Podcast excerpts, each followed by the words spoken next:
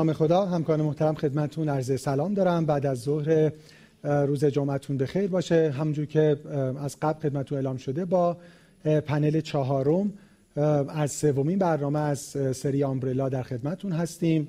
خب این سری راجع به مباحث advanced hypertension بود و این پنل چهارم درباره یک موضوع هم شایع هم خیلی مهم یعنی بحث hypertension and pregnancy هست. همونجور که می‌بینیم خب هم خیلی شایع هست یعنی شایع ترین complication medical pregnancy هست. حدود 5 تا 10 درصد pregnancy ها عارضه دار میشه با یکی از انواع بیماری hypertension که حالا درباره صحبت خواهیم کرد. نه فقط شایع هست بسیار مهم هست. یعنی اگه به موقع تشخیص داده نشه و درمان مناسب دریافت نکنند و care مناسب می‌دونیم که عوارض خیلی مهمی داره هم به جهت morbidity و هم متاسفانه به جهت mortality که سعی می‌کنیم تو این 75 دقیقه بر اساس معرفی کیس مباحث مهم این موضوع رو با هم مرور کنیم. خب برای من باعث افتخار هست که برای این گفتگو در خدمت دو همکار بسیار محترم باشم. سرکار خانم دکتر هنتوی ساده متخصص زنان و عضو هیئت علمی دانشگاه علوم پزشکی تهران. دو تا انجوزای سلام. خیلی متشکر که این دعوت رو قبول کردید سلام عرض می‌کنم خدمت شما. تشکر می‌کنم از دوستانی که این گرده همایی رو تشکیل دادن و امیدوارم بتونیم اطلاعات مفیدی رو با هم رد و بدل کنیم. خیلی متشکر و سرکار خانم دکتر سمی fellowship اکوکاردیوگرافی عضو هیئت علمی دانشگاه علوم پزشکی ایران. بیمارستان قلب شهید داشته خانم دکتر خیلی متشکر که این دعوت رو قبول کردید خیلی ممنونم. منم از شما تشکر می‌کنم. به خاطر برنامه های همیشه مفید و comprehensive و بسیار informative تون و همینطور مخاطبین عزیز رو خدمتتون سلام دارم خیلی متشکر لطف شماست. خب ما چهار تا case داریم. حالا وارد case ها میشیم.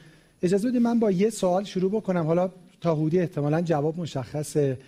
اول با شما دکتر سمی و بعد کنم با شما.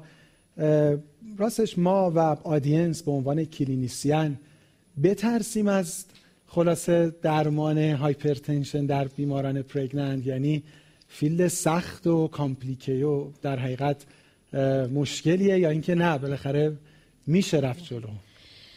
واقعا management حالا همه بیماری های قلبی توی حاملگی including hypertension یه curve learning داره مثل همه قسمت های پزشکی.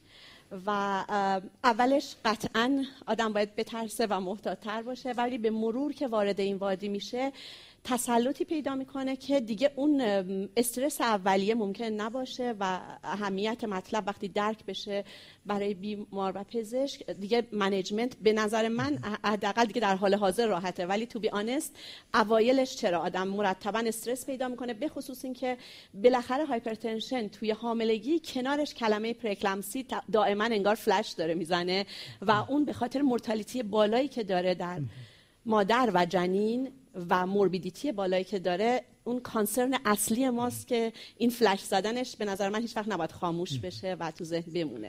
اینو که در نظر بگیریم راحت میشه. بالاخره پس یعنی بعد از دونستن و learning curve میشه رفت جلو میشه رفت جلو خیلی نترسید و این ترس خود مادران هم دارن خانم دکتر چون ما بالاخره مریضای hypertensive به خصوص chronic ها حالا البته بیشتر hypertension ها در pregnancy gestational ن یعنی شما بیشتر کشفشون می‌کنین. ولی خب اینور خانم هایی هم داریم به خصوص اینکه سن hypertension متاسفانه همینجور داره میاد پایین و دیگه حول و حوش سی سال و اینم داره زیاد دیده میشه.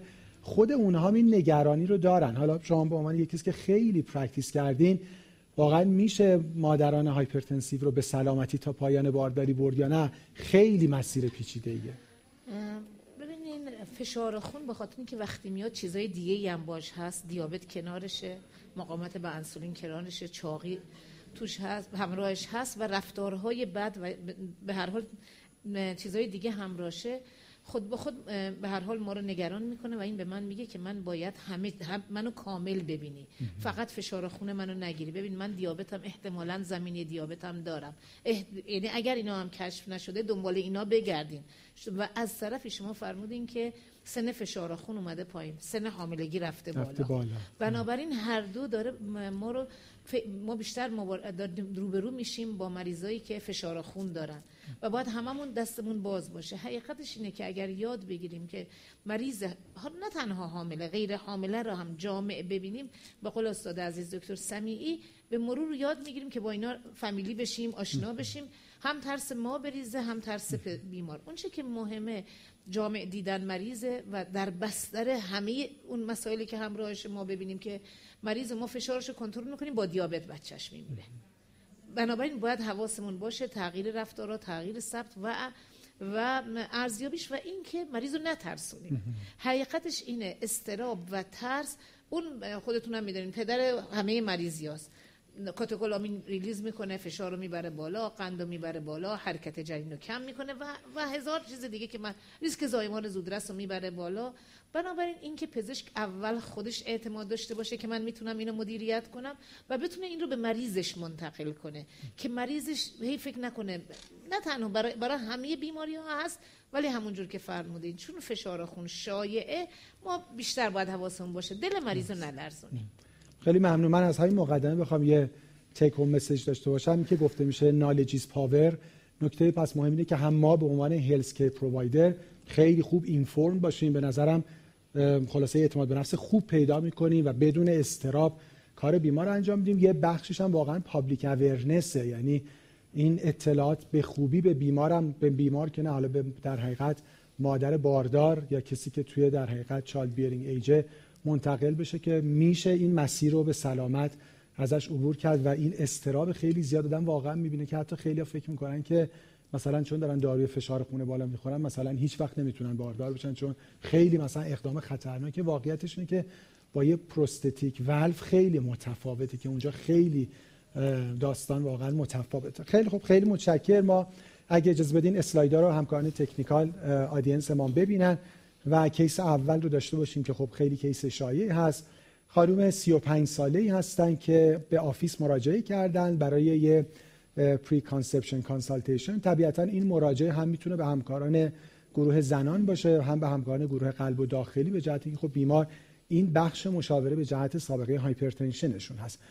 بیمار به جهت سابقه مامایی نکته سابقه خاصی نداره gravid صفر و para ی صفر هستن. به جهت medical history هم سابقه گذشته ای ندارن بجز اینکه از حدود دو سال قبل برای بیمار یه تشخیص hypertension گذاشته شده که کاملا کنترل بوده با یک fixed dose combination ترکیب والسارتان و هیدروکلروتیازید با دوز 80 12.5 میلی گرم روزانه. و خب اون موقع حتما برای بیمار workup هم انجام شده. طبیعتا البته تو این سن قاعدتا الان چون سن اومده پایین دیگه بالای سی سال نیاز به workup secondary هم نداره به خصوص اگه فرد family history داشته باشه یا در حقیقت risk factor های دیگه. به هر صورت در past medical history نکته دیگه نبوده. خب بیمار خیلی oriented بودن. الان یه home blood pressure monitoring هم خودشون انجام دادن. اوریج این اندازه‌گیری فشار خون در منزل 110 روی 77 بوده که بر اساس corresponding value ها کاملا در range نرمال هست با همین دوز دارو. در physical exam نکته خاصی نیست. ECG و اکو برای بیمار انجام شده unremarkable بوده. حالا در ادامه همکاران من راهنمایی می‌کنن که اصلا آیا نیازی به این workup ها هست نیست اینها.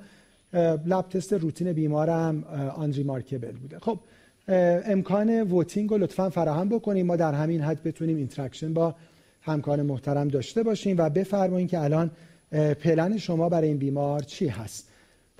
آیا همین داروها رو ادامه می‌دید و فشار خون بیمار رو در حین pregnancy follow می‌کنید؟ خانم 35 ساله بودن با والزارتان هیدروکلروتیازید 80 12 و نیم فشارهای کنترل شده داروها رو DC می‌کنید و هیچ دارویی نمی‌دید و فشار خون بیمار رو follow می‌کنید.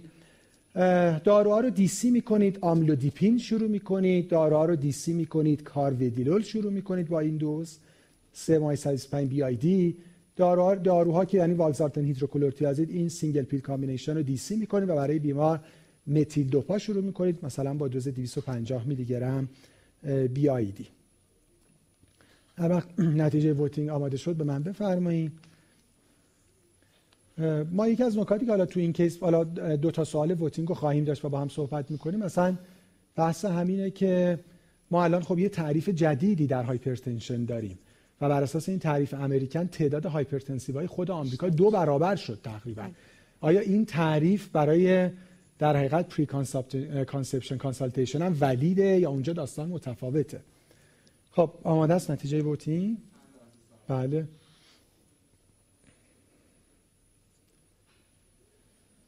حالا می‌تونیم بمونیم همینجا تا نتیجه voting آماده میشه برای اینکه زمان رو save بکنیم. این سوالو بفرمایید خانم دکتر سمی الان طبق تعریف American هر فشاری که 120 یا بالاتر diastole 80 یا بالاتر باشه این در حقیقت بالاست. حالا اگه 130 برسه که میشه stage یک و diastole که اصلا همون 80 میشه stage یک. ما فقط یه 120 تا 129 داریم که زیر 80 هم باشه میگیم elevated.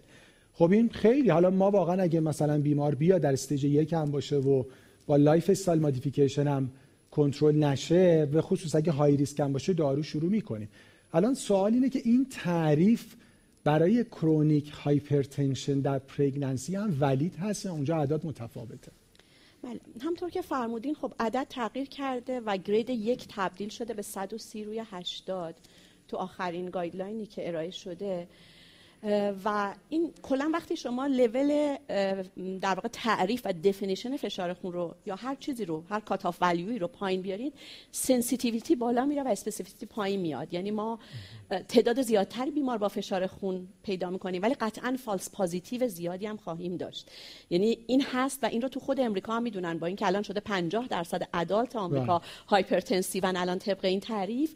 ولی این رو می‌دونن که تعدادی از اینا false positive خواهد بود. اما آنچه که روشن شده با این تعریف مشخص شده که احتمالا mortality مردم در United States رو دارن کم می‌کنن. بنابراین به هر حال این تعریف پذیرفته شده در کل جامعه. ولی آخرین guideline ی که در مورد حاملگی AHA منتشر کرده اتفاقا مال فوریه 2022 است یعنی همین ماهی که ما الان داخلش هستیم. hypertension and pregnancy اونجا اشاره می‌کنه که با این که 138 داده ولی ما cutoff فشار خون رو در حاملگی 140 روی 90 و از اینجا به بالا رو فشار خونی در نظر می‌گیریم که باید درمان بشه. ولی کمتر از اون رو به عنوان یه target تلقی می‌کنیم که می‌تونیم به اون target برسونیم مریض رو. یعنی جالب اینجاست که با اینکه تو guideline قبلیه توی pregnancy هم همین رو تعریف کرده فوریه 2022 guideline AHA من مطالعه می کردم اتفاقا به خاطر همین برنامه شما مطالعهش می کردم چون داشتم update می کردم خودم رو که بتونم آخرین اطلاعات رو بدم. دیدم فوریه 2022 ما همچین مقاله داریم و اونجا گفته که 140 و 90 رو still ما برای pregnant ها در نظر ما بالا داشتیم راجبه UpToDate هم که با هم صحبت می‌کردیم. نویسنده های UpToDate هم اونا هم در حقیقت نظرشون هست که ما stage دوی hypertension با تعریف American رو برای pregnancy تعریف chronic hypertension و reference های زنان هم همین خواهیم تو شما در practice هم همینجور عمل می‌کنین American College هم همین صحبت رو می‌کنه و همچنان رو 4 در 9 مانورشون میده. یعنی با AHA و اینا موافقه که 4 در 9 رو داره می‌گیره. ولی به نظرم چون در نهایت حقیقتش اینه که نیومدن. اثر stage یک و مداخله شد در بارداری بیاین تو outcome در بیارن. من خودم به ذاتر از زمانی که تعریف تغییر کرد تو در از غیر باردار و عدد و کشیدن پایین تو فکر بودم که در کشور ایشالله با کمک شما یک مطالعه کشوری بکنیم. که ما بیم چون ما مطالعه نداریم. برای اینکه بگیم استیج یک رو اینترونشن نمیگم درمان میگم اینترونشن راحت ترین اینترونشن ما دادن یه آسپرین لو دوزه هنوز ما مطالعه خانم بله. تو دنیا نداریم که اومده باشه. است ببینیم ما اگر استیج دو فشار خون باشه 14 و 9 باشه اینو از اول بارداری حالا بعدا تو بحث‌های دیگه می‌کنیم که کاندید intervention مون می‌کنیم. نمیگم درمان میگم intervention. اینکه stage یک رو ما intervention بکنیم مطالعه ای نداریم. به نظرم میاد اگر بخوام حرف بزنم باید بگم guideline اینو میگه که متفق القول با خانم دکتر هستم. ولی اینکه واقعا evidence چی میگه همه اینا در حد opinion ه و evidence کافی برای اینکه شما یک مطالعه RCT درستی داشته باشین. با حجم نمونه کافی ندارین ولی جا داره که ما کار کنیم. اثر stage یک و تو دنیا رو intervention کلا در field بارداری تو تو بخش زنان خیلی trial ها در حقیقت launch شون سختگیرانه است. من درمان دارویی رو که نگاه می‌کردم آخرین RCT درمان دارویی در hypertension در بارداری چهل سال قبله که تو Lancet با متیل دوپا منتشر شد. یعنی همونجور که فرمودین evidence به معنی امروزی که ما الان تو field های دیگه خیلی زیاد داریم. یعنی وقتی guideline valvular نوشته میشه heart failure نوشته میشه کلی trial پشتشه. ولی وقتی آدم میره می‌خونه می‌بینه که نه threshold ش نه نوع درمانش نه حتی اینکه با چه وسیله اندازه گیری بشه خیلی evidence محدوده. تو این field به خاطر خب سختگیری هایی که برای مادران مادر باردار به جهت ethic و اینا وجود داره برای بله. launch کردن trial ها با توجه به اینکه آقای دکتر intervention ما خوشبختانه آسپرینه که امتحانش رو خیلی تو دنیا داده جا داره که روش فکر کنیم. ان با کمک هم خانم دکتر حالا راجع به آسپرین بله صحبت می‌کنیم. خب ببینیم گزینه A چند درصد؟ خیلی برای من ها صفر درصد اون بود که همون دارو رو ادامه میدن. خدا رو شکر. خدا رو شکر که والزارتان کسی ادامه نمیده. خب B آها این جالب بود. 20 درصد نظرشون که قطع کنیم و follow کنیم. سی؟ حالا ترکیب داروها هم نظر همکارا رو ببینید. 18 درصد آملودیپین. دو درصد کارودیلول 60 درصد هم نظرشون به متیل دوپا بوده. و یه سوال دیگه ما برای voting داریم و حالا در زمینش ما صحبت خواهیم کرد. خب خانم دکتر به آسپرین اشاره فرمودن. آیا برای این بیمار آسپرین رو توصیه می‌کنین طبیعتا voting رو شروع بکنیم به عنوان در حقیقت پروفیلاکسی پره‌اکلامپسی. گزینه A که خیر B با دوز 100 میلی گرم از ابتدای بارداری تا انتهای بارداری و یعنی از الان که در حقیقت برای consultation preconception اومدن. گزینه B با دوز 100 میلی گرم از هفته 12 تا 37 و گزینه D هم با دوز 325 میلی گرم در حین بارداری. حالا تا این ما یه, صحب... یه پلر صحبت کردیم تا حالا voting انجام میشه. من اولی سوالی که دوست داشتم توی این case صحبت کنیم همینه که اصلا chronic hypertension تعریفش چیه که حالا فعلا جمع‌بندی بر اساس guideline ها معادل stage دوی American. یه نکته ای که هست تا حالا راجع این بیمار صحبت می‌کنیم که نظر شما چی است دارو ادامه بدیم ندیم و اینها. ولی follow-up در حقیقت فشار خون در بارداری به جهت اندازه‌گیری چی هست؟ الان استاندارد به افراد غیر باردار خب دستگاه های automated oscillometry که البته validated ه بله. حالا هم با هم از روش home blood pressure monitoring یا ambulatory blood pressure monitoring در بارداری توصیه متفاوتی هست یا همونه؟ نه در واقع توصیه هم از نظر نحوه اندازهگیری هم از نظر ویزیت به خصوص کسی که chronic hypertensionه حالا بسته به اینکه treated یا untreated مثل این مریض که الان treatedه و well controlledه تقریبا توصیه ها همون جوری هستش که توی بیماران غیر باردار هم همونطور تلقی میشه. و خب حالا اگر ما out of office هم بخوایم چک بکنیم هر دو تا روش وجود داره. هم ambulatory می‌تونیم چک بکنیم هم مانیتورینگ هم می‌تونه داشته باشه مریض. خب دستگاه ایدئال اون چیزی که استاندارد تلقی میشه اون gold standard خب دستگاهی هست که دستگاه جیوه ای باشه. ولی حتی گفته میشه عقربه ها هم قابل قبولن. و دستگاه که همونطور که فرمودین. اونایی که اتوماتیک هستن به خصوص اونایی که به بازو بسته میشن بهتر از اونایی که به مچ بسته میشن مگر اینکه بازوی بیمار خیلی مثلا در واقع بازوی مثلا چاقی باشه cuff مناسب نباشه که از مدل wristش استفاده بشه. ولی باید از نوع استفاده بشه که validate شده توی pregnancy که میشه توی سایتی که STRIDE BP هستش این دستگاه رو پیدا کرد.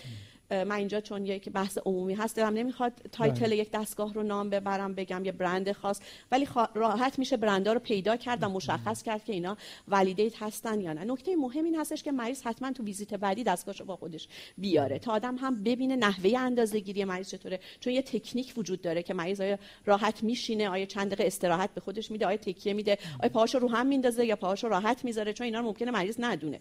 این تکنیک رو آدم چک کنه. و دیگر اینکه با همزمان فشار سنجی که توی به هر حال اون office وجود داره و قطعا validate و calibrated هست با اون چک کنه ببینه این دستگاه درست داره کار می‌کنه و اندازه‌گیری درستی.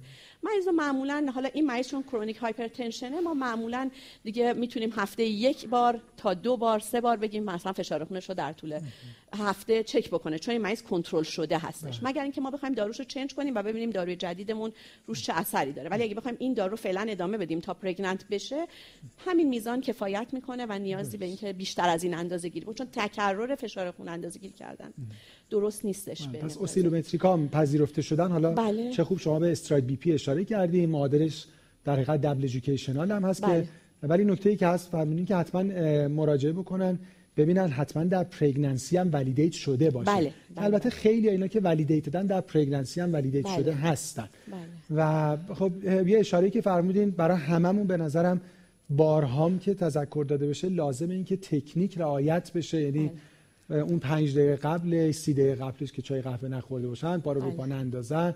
تو حالت نمی‌دونم خوابیده نباشه. مثانه خالی باشه، حتماً. خالی باشه. محیط آرام باشه با مریض صحبت نشه مریض با ما صحبت نکنه. چون خیلی موقع ها آدم می‌بینه یه مریض مضطربی در یه آفیس یه. فشاری گرفتن. مثلا دکتر فشار من گرفتن 150 رو 90 بعد هم خب تو شرایط بدی بوده واقعا مریض رفته شلوغ ها نشسته یه فشار گرفتن مثلا گفتن همزمان 150 رو حرفم 90. داشته می‌زده. همزمان داشتن شهر حالم ازش می‌گرفتن اون همینجور داشته میترسیده و هی هم مثلا داشتن ازشون فشار می‌گرفتن و و هم هولتر و هم هوم بلاد پرشر مانیتورینگ هم قابل توصیه هست. هر دو تا قابل توصیه است چون اون program automatic device هایی که در واقع خیلی valid هستن. خیلی هم estimate خوبی از 12 ساعت یا 24 ساعت یا بعضی اوقات 48 ساعت estimate خیلی دقیق میدن و واقعا اون قضیه یک masked hypertension یا برعکسش و white coat hypertension رو ما خیلی خوب می‌تونیم با این automatedا در بیاریم. منتها مسئله که اینه که این automatedا حتی تو centerی مثل centerی که من دارم کار می‌کنم و تعداد زیادی device وجود داره برای زن حامله که تعیین تکلیفش سریعتره ممکن اصلا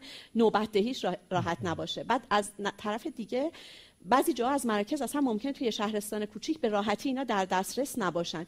اینه که این استرس هم که برای مریض که یه همچین وسیله نیست واقعا نباید چالش براش ایجاد بشه. از طرف دیگه هم مانیتورینگ هم ممکنه بیماری الان بهش توصیه بشه و این device رو داخل خونه نداشته باشه. تهیه این با هزینه های امروز براش مشکل باشه. یعنی ما باید با مریض صحبت کنیم بگیم هر دو تای این روش ها وجود دارند. و بسته به شرایط بسته به centerی که توش داریم کار می‌کنیم availability اون deviceی که در اختیاره واقعا هر دوتای اینا validن گرچه که gold standard باز automated monitoring با device 24 ساعته میشه. ولی هر دو valid میشه. بله من یه سوالم حالا از case های آخر همینجا ولی بپرسم اشکالی نداره که مطالب تجمیع شده باشه. همونطور هم توی ما تو پنل دوم راجع به acute severe hypertension صحبت کردیم. البته اونجا گفتیم که pregnancyشو می‌ذاریم برای پنل چهارم. بالاخره گروهی از بیماران میان با فشارهای بالای 160 رو 110 یا اصلا میشن پره‌اکلامپسی یعنی تبدیل میشن به یه در حقیقت emergent hypertension که خب نیاز هست که درمان وریدی بگیرن. در setting های دیگه consensus guideline های قلبی این هست که روش اندازه‌گیری دیگه باید invasive باشه. یعنی تو فشارهای بخصوص بالای 180 رو 110 دستگاه اسیلومتری سیستول تا 50 میلیمتری جیوه دیاستول تا 30 میلیمتری جیوه ممکنه under کنه. و وقتی می‌خواد داروی وریدی شروع شه مریض باید intra-arterial line داشته باشه و بعد invasive monitor بشه. توصیه درباره severe hypertension در pregnancy هم یک. آیا این هست؟ و بعد practice روتین الان چی هست در کشور ما؟ دکتر، برم ولی یه صحبت یه بله، بله. راجبه که صحبتی که استاد عزیز گفتن بگم. برای تعریف فشار خون در بارداری همونجور که خانم دکتر گفتن شما می‌تونید از اتوماتد دیوایس استفاده کنید و. ولی این که ما بگیم که در از اه، 24 ساعته ما بگیم مریض بره هولتر بشه و فلان جز تعریف نیست. یعنی امریکن کالج میاد میگه دو تا فشار مثلا در حالی که درست گرفته باشه حداقل 4 ساعت حد اکثر یک هفته اینا با هم فشار داشته باشن و با هم فاصله داشته باشن. اگر شد دیگه تعریف فشار خونه با اینا. یعنی حقیقتش اینه که استفاده از مانیتورینگ 24 ساعته خیلی تو منابع زنان دوست ندارن راجبش حرف بزنن و اینا. حالا جا داره حرف زدنش. ممکنه پیشنهاد یک نویسنده ای باشه ولی بازم مدن بررسی کردن مقایسه کردن. دیدن اگر بین 7 تا 14 بار مریض فشارش رو تو خونه همین هر تو خونه تو شرایط خوب بگیره مثل اینه که اتوماتد رفته خلاصه هولتر کرده و فلان. می‌خوام بگم که ما برای تشخیص شما برای کنفرم خیلی اوقات برین هولتر می‌کنید ولی ما فعلا برای کنفرمیشنمون این نیست که نیاز باشه که ما هولتر 24 شاید ساعت برای. رولات وایت کوت ما این کارو می‌کنیم همین میگن تو خونه اگه بتونه بله. 7 تا 14 بله، بار بله. در هفته بعضی مطالعات 7 بار گفتن بعضیا گفتن 14 بار در شرایط درست گرفته بشه دیگه نیاز نیست که شما بخواین که در اصل برین دنبال کارایی بالاخره سختتر برای مریض این جزء تعریف نیست. ما ببخشید، چون تو ببخشید چون تو زن حامله ما بدتری رو همیشه دوست داریم قبول کنیم. ما تو زن حامله چشممون رو به وایت کوت میبندیم. چون چیزای دیگه هم داریم که به ما کمک کنه با کی روبرو هستیم. به خاطر همین ترجیح میدیم دست بالا رو بگیریم تا دست زیر نه. بفرمایید همین می‌خواستم بگم اتفاقا در افراد غیر باردار هم درسته که هولتر فشار خون gold standardه اما همه guideline های hypertension endorse می‌کنن که home blood pressure monitoring که فرمودن و شما فرمودید well accepted و recommended چون همونجور که فرمودن اولا حتی تو کشورهای پیشرفته هم خیلی جاها available نیست بله. هم به جهت cost هم affordable نیست دردناک هم هست بله. خیلی اذیت بله، کننده بله. است یعنی اصلا بعضی از مریضا تحملش نمی‌کنن. بله. بله. تو شب شب تا صبحش شب تا صبحش خیلی اذیت خب و بعد بریم در موارد severe گفتیم که severe hypertension رو در طی بارداری invasive monitor در اصل invasive فشارش رو بگیریم یا نه؟ اون چه که در guideline ها ببین آقای دکتر خیلی حرفا همون برمیگرده به صحبت اولیه شما. RCT نشده. کسی نیومده بگه invasive کردم non-invasive. ما این وقت رو نداریم تو زن باردار. می‌خوایم سریع درمان کنیم. یعنی می‌خوایم تو هر کوچه پس کوچه ای فشار مریض شد 16 رو 11 5 6 دقیقه موند. یا اینکه 14 رو 9 هم بود سر درد داشت. من باید جا در جا درمانش کنم. من با غیر حامله متفاوت شرایطم. بنابراین اون چه که guideline ها میگن اینه و اون چه که practice ما هم هست اینه. برای invasive در اصل یه جورایی بگیم invasive monitoring زن باردار برای preeclampsia.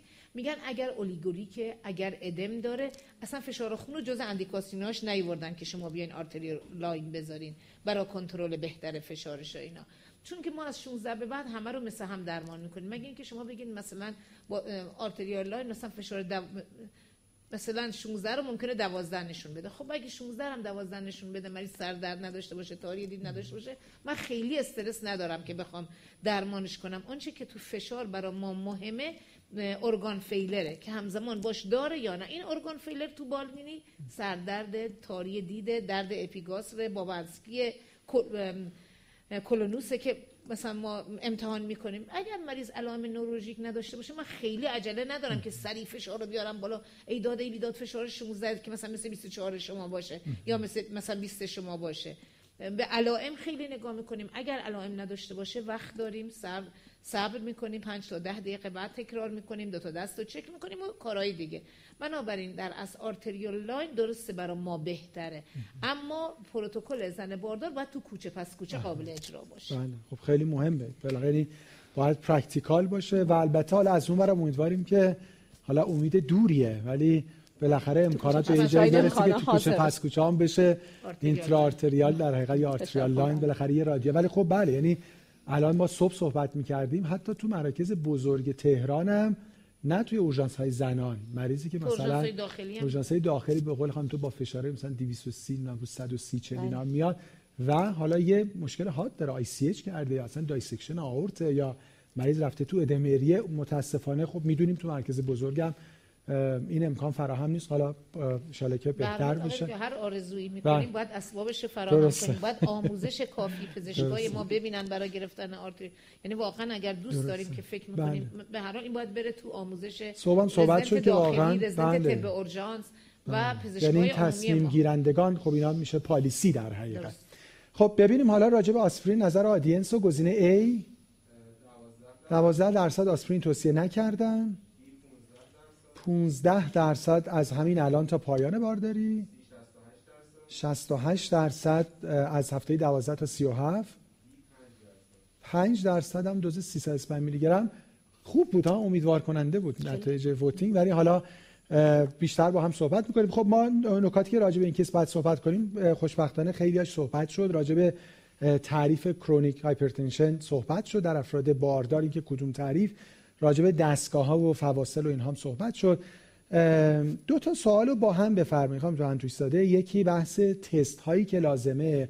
به هر صورت این بیمار الان hypertensive ه. حالا ما البته از قبلش خبر نداریم. ولی خانم 35 ساله ما به guideline خودمون هم که نگاه کنیم. خانم تو سمی احتمالاً در stage دو بوده که درمان بله. کردن. وگرنه خانم 35 ساله در stage یک با دو دارو هم درمان با دو دارو. قاعدتا مریض و مثلا مگه اینکه رو lifestyle modification بوده و مثلا درمان هم نشده و اینها.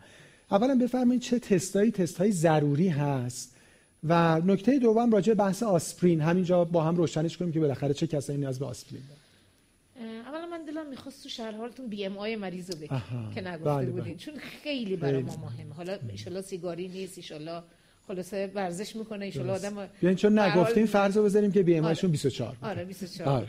خب یعنی می‌خوام اینو بگم که واقعا مهمه BMI رو درست کردن. یعنی این مریض پیش من میاد برای مشاوره. BMI ش مثلا 26 28 به بالا باشه من بهش میگم ببین برو وزن تو کمتر کن و کم کن بعد یا با هم حرف بزنیم. و رو حرفم هم میمونم. حتما یه جی تی تی براش می‌کنم چون یادم هست که ممکنه دیابت همراهش باشه. مریض رو ببین وقتی من باید بدونم با کی طرفم. اون چه که برای مریض های فشار خونی کلا گفته شده خب کراتینین یه بیس پروتئین به کراتینین ادراره که باید داشته باشیم. اور ادرار 24 ساعته از نظر پروتئین. خیلی الان مطالعات میگن پروتئین به کراتین ادرار رندوم. می‌تونه جایگزین مناسبی برای پروتئین ادرار 24 که من بیس بدونم با کی رو بروم کراتینینش رو باید داشته باشم. راجع به تستای کبدی بعضیا میگن بگیرین بعضیا میگن نگیرین. من بدم نمیاد یه بیسی داشته باشم برای اینا. خیلی اوقات بازم بعد میگردم سر چاقی. اینا یه ورینتی از کبد چربم دارن که آدم بازم رژیمشون رو که بهشون میده زندگیشون رو بهتر می‌کنه. خیلی اوضاع بهتر میشه. بعد ارزم به حضور شما و اینکه ماینه چشم بشن ماینه قلب بشن بسته به اینکه ها لانگ این بیماری باش بوده ما تصمیم گیری می‌کنیم اینکه اکو بشه یا نه که حالا احتمالا خانم دکتر سمیعی بیشتر اشاره می‌کنن خب به هر حال به سمتوم بیمار و هالانگ بودنش و اینکه واقعا چه جوری بوده بیشتر بستگی داره که حالا خانم دکتر توضیح میدن. به هر حال مریض رو کامل می‌بینیم جامع می‌بینیم و بعدش به هر حال یک در اصل ارگان اسسمنت درستی ازش می‌کنیم. مریض تو چه مرحله علائم داشته یا نه؟ اینکه چربیش چقدره قندش چقدره؟ چربیش بازم برا بازم برا ما مهمه. چون وقتی اینا با هم میان همه چیز حاملگی رو بدتر می‌کنن. مریضی که هایپر کلسترولمی داره به اضافه فشار خون. آتکامش خیلی بدتر از مریضیه که فقط فشار خون داره. بنابراین وقتی می‌خوایم مریض باید همه جوره ببینیم اینترونشنامونو تو چند تا مسیر به طوری که هم مریض زیاد ناراحت نشه هم ما استرای بشه ولی به هر حال مریض تو دستمون بتونیم بگیریم برای مدیریتش. راجب آسپرین هم آسپرین هم دقیقاً نگاه بس همینجا جمع‌بندی بکنیم. پس شما نظرتون هست که در حقیقت همه بیماران CBC رو می‌خوان basic metabolic panel رو می‌خوان LFT می‌خوایم. که base رو داشته باشیم و از نظر پروتئینوری هم حتما بیمار رو چک می‌کنیم. بزن راجع به پروتئینوری هم پروتئین رو میگم. راجع به نوار و اکو هم بفهمیم خانم تو از نظر اینکه ببین بیمار در حقیقت end organ damage قلبی هم داره یا نداره. ما توصیه داریم که در چه مواردی مریض اکو بشه قبلش؟ بله داریم این توصیه رو. البته من شخصا خودم اون توصیه رو رعایت نمی‌کنم همه رو اکو می‌کنم.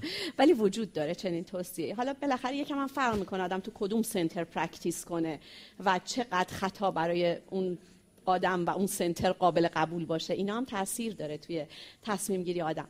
اساسا میگن کسی که چهار سال فشار خون مزمن داشته حتما باید اکوکاردیوگرافی انجام بده. خیلی اخیر شده باشه. یا اینکه مثلا دلایلی شما داشته باشین که نگران secondary hypertension باشین. مثلا تو معاینتون احساس کنین نبضا متفاوته.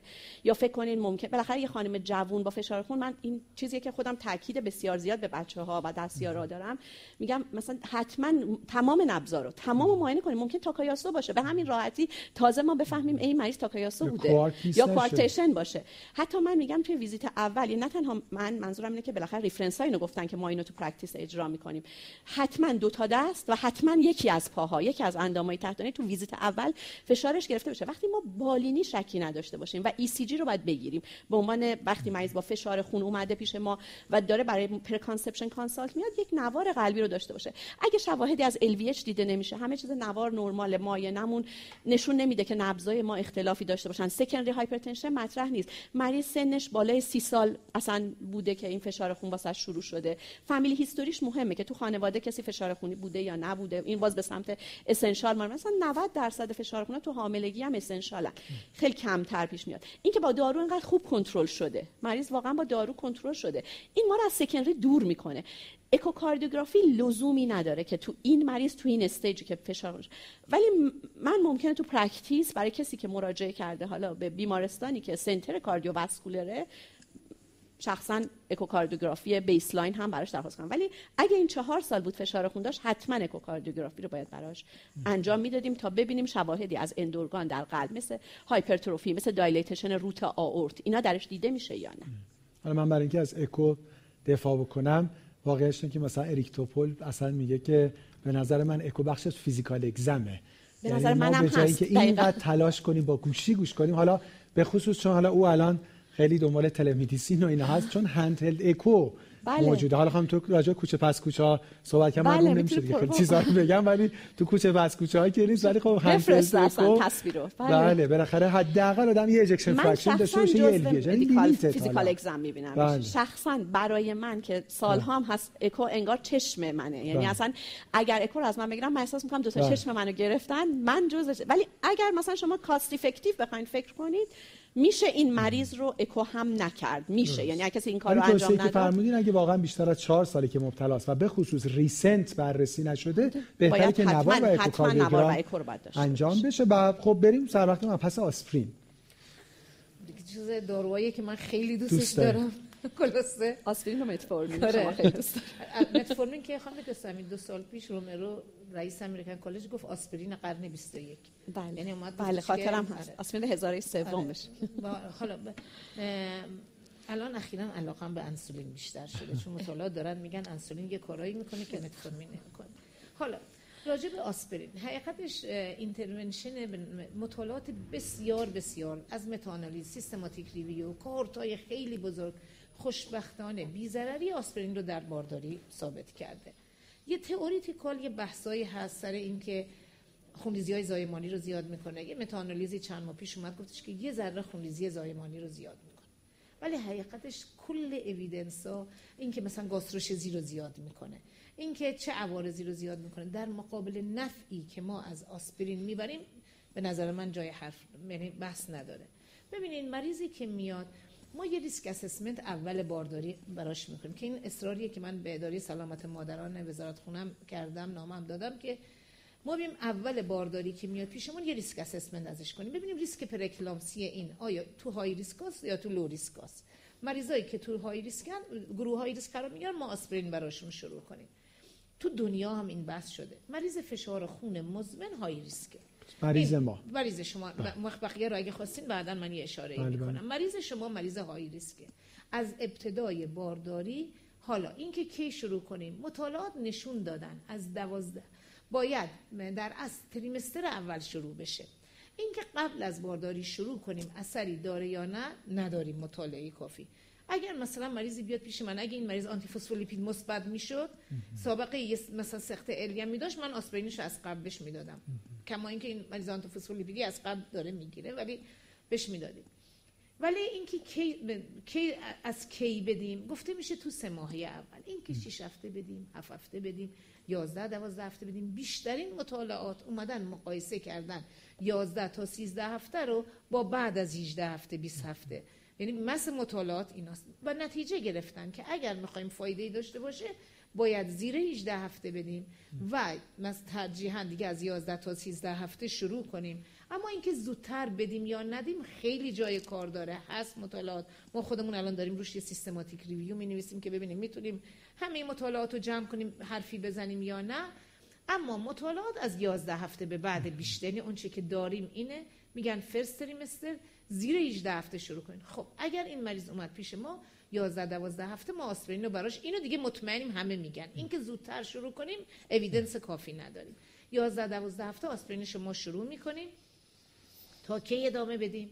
قبلا می‌گفتن 32 33 هفته چون آسپرین یه ذره prostacyclin I2 رو میندازه پایین. نکنه ductus 32 هفته ببنده می‌گفتن 32 هفته قطعش کنیم. کم کم دیدن این دوز پایین که یک میلی per kg هستش رو ductus اثری نداره گفتن تا 36 هفته. الان میگن term until delivery پس بحث 36 هفته رو داریم. term until delivery هم داریم. اون term until delivery ها یکی دو تا مطالعه شد که اشاره کردم. گفتن شاید خونریزی ها رو زیاد کنه. ولی حقیقت شما که می‌دونید شما آسپرین low dose برای بایپس هم قطع نمی‌کنید زانو می‌خواد عمل کنه آسپرین لودوز ما قطع نمی‌کنیم. بنابراین دیگه ما از خونریزی زایمانیش نمیترسیم. این یه مبحث. که پس ما شروع می‌کنیم. یه پیشنهادی دیگه که WHO داره ولی نمی‌دونم چقدر انقدر همه بهش کم محبتن و انگار هی هم که ما میگیم انگار هیچکی نشنیده.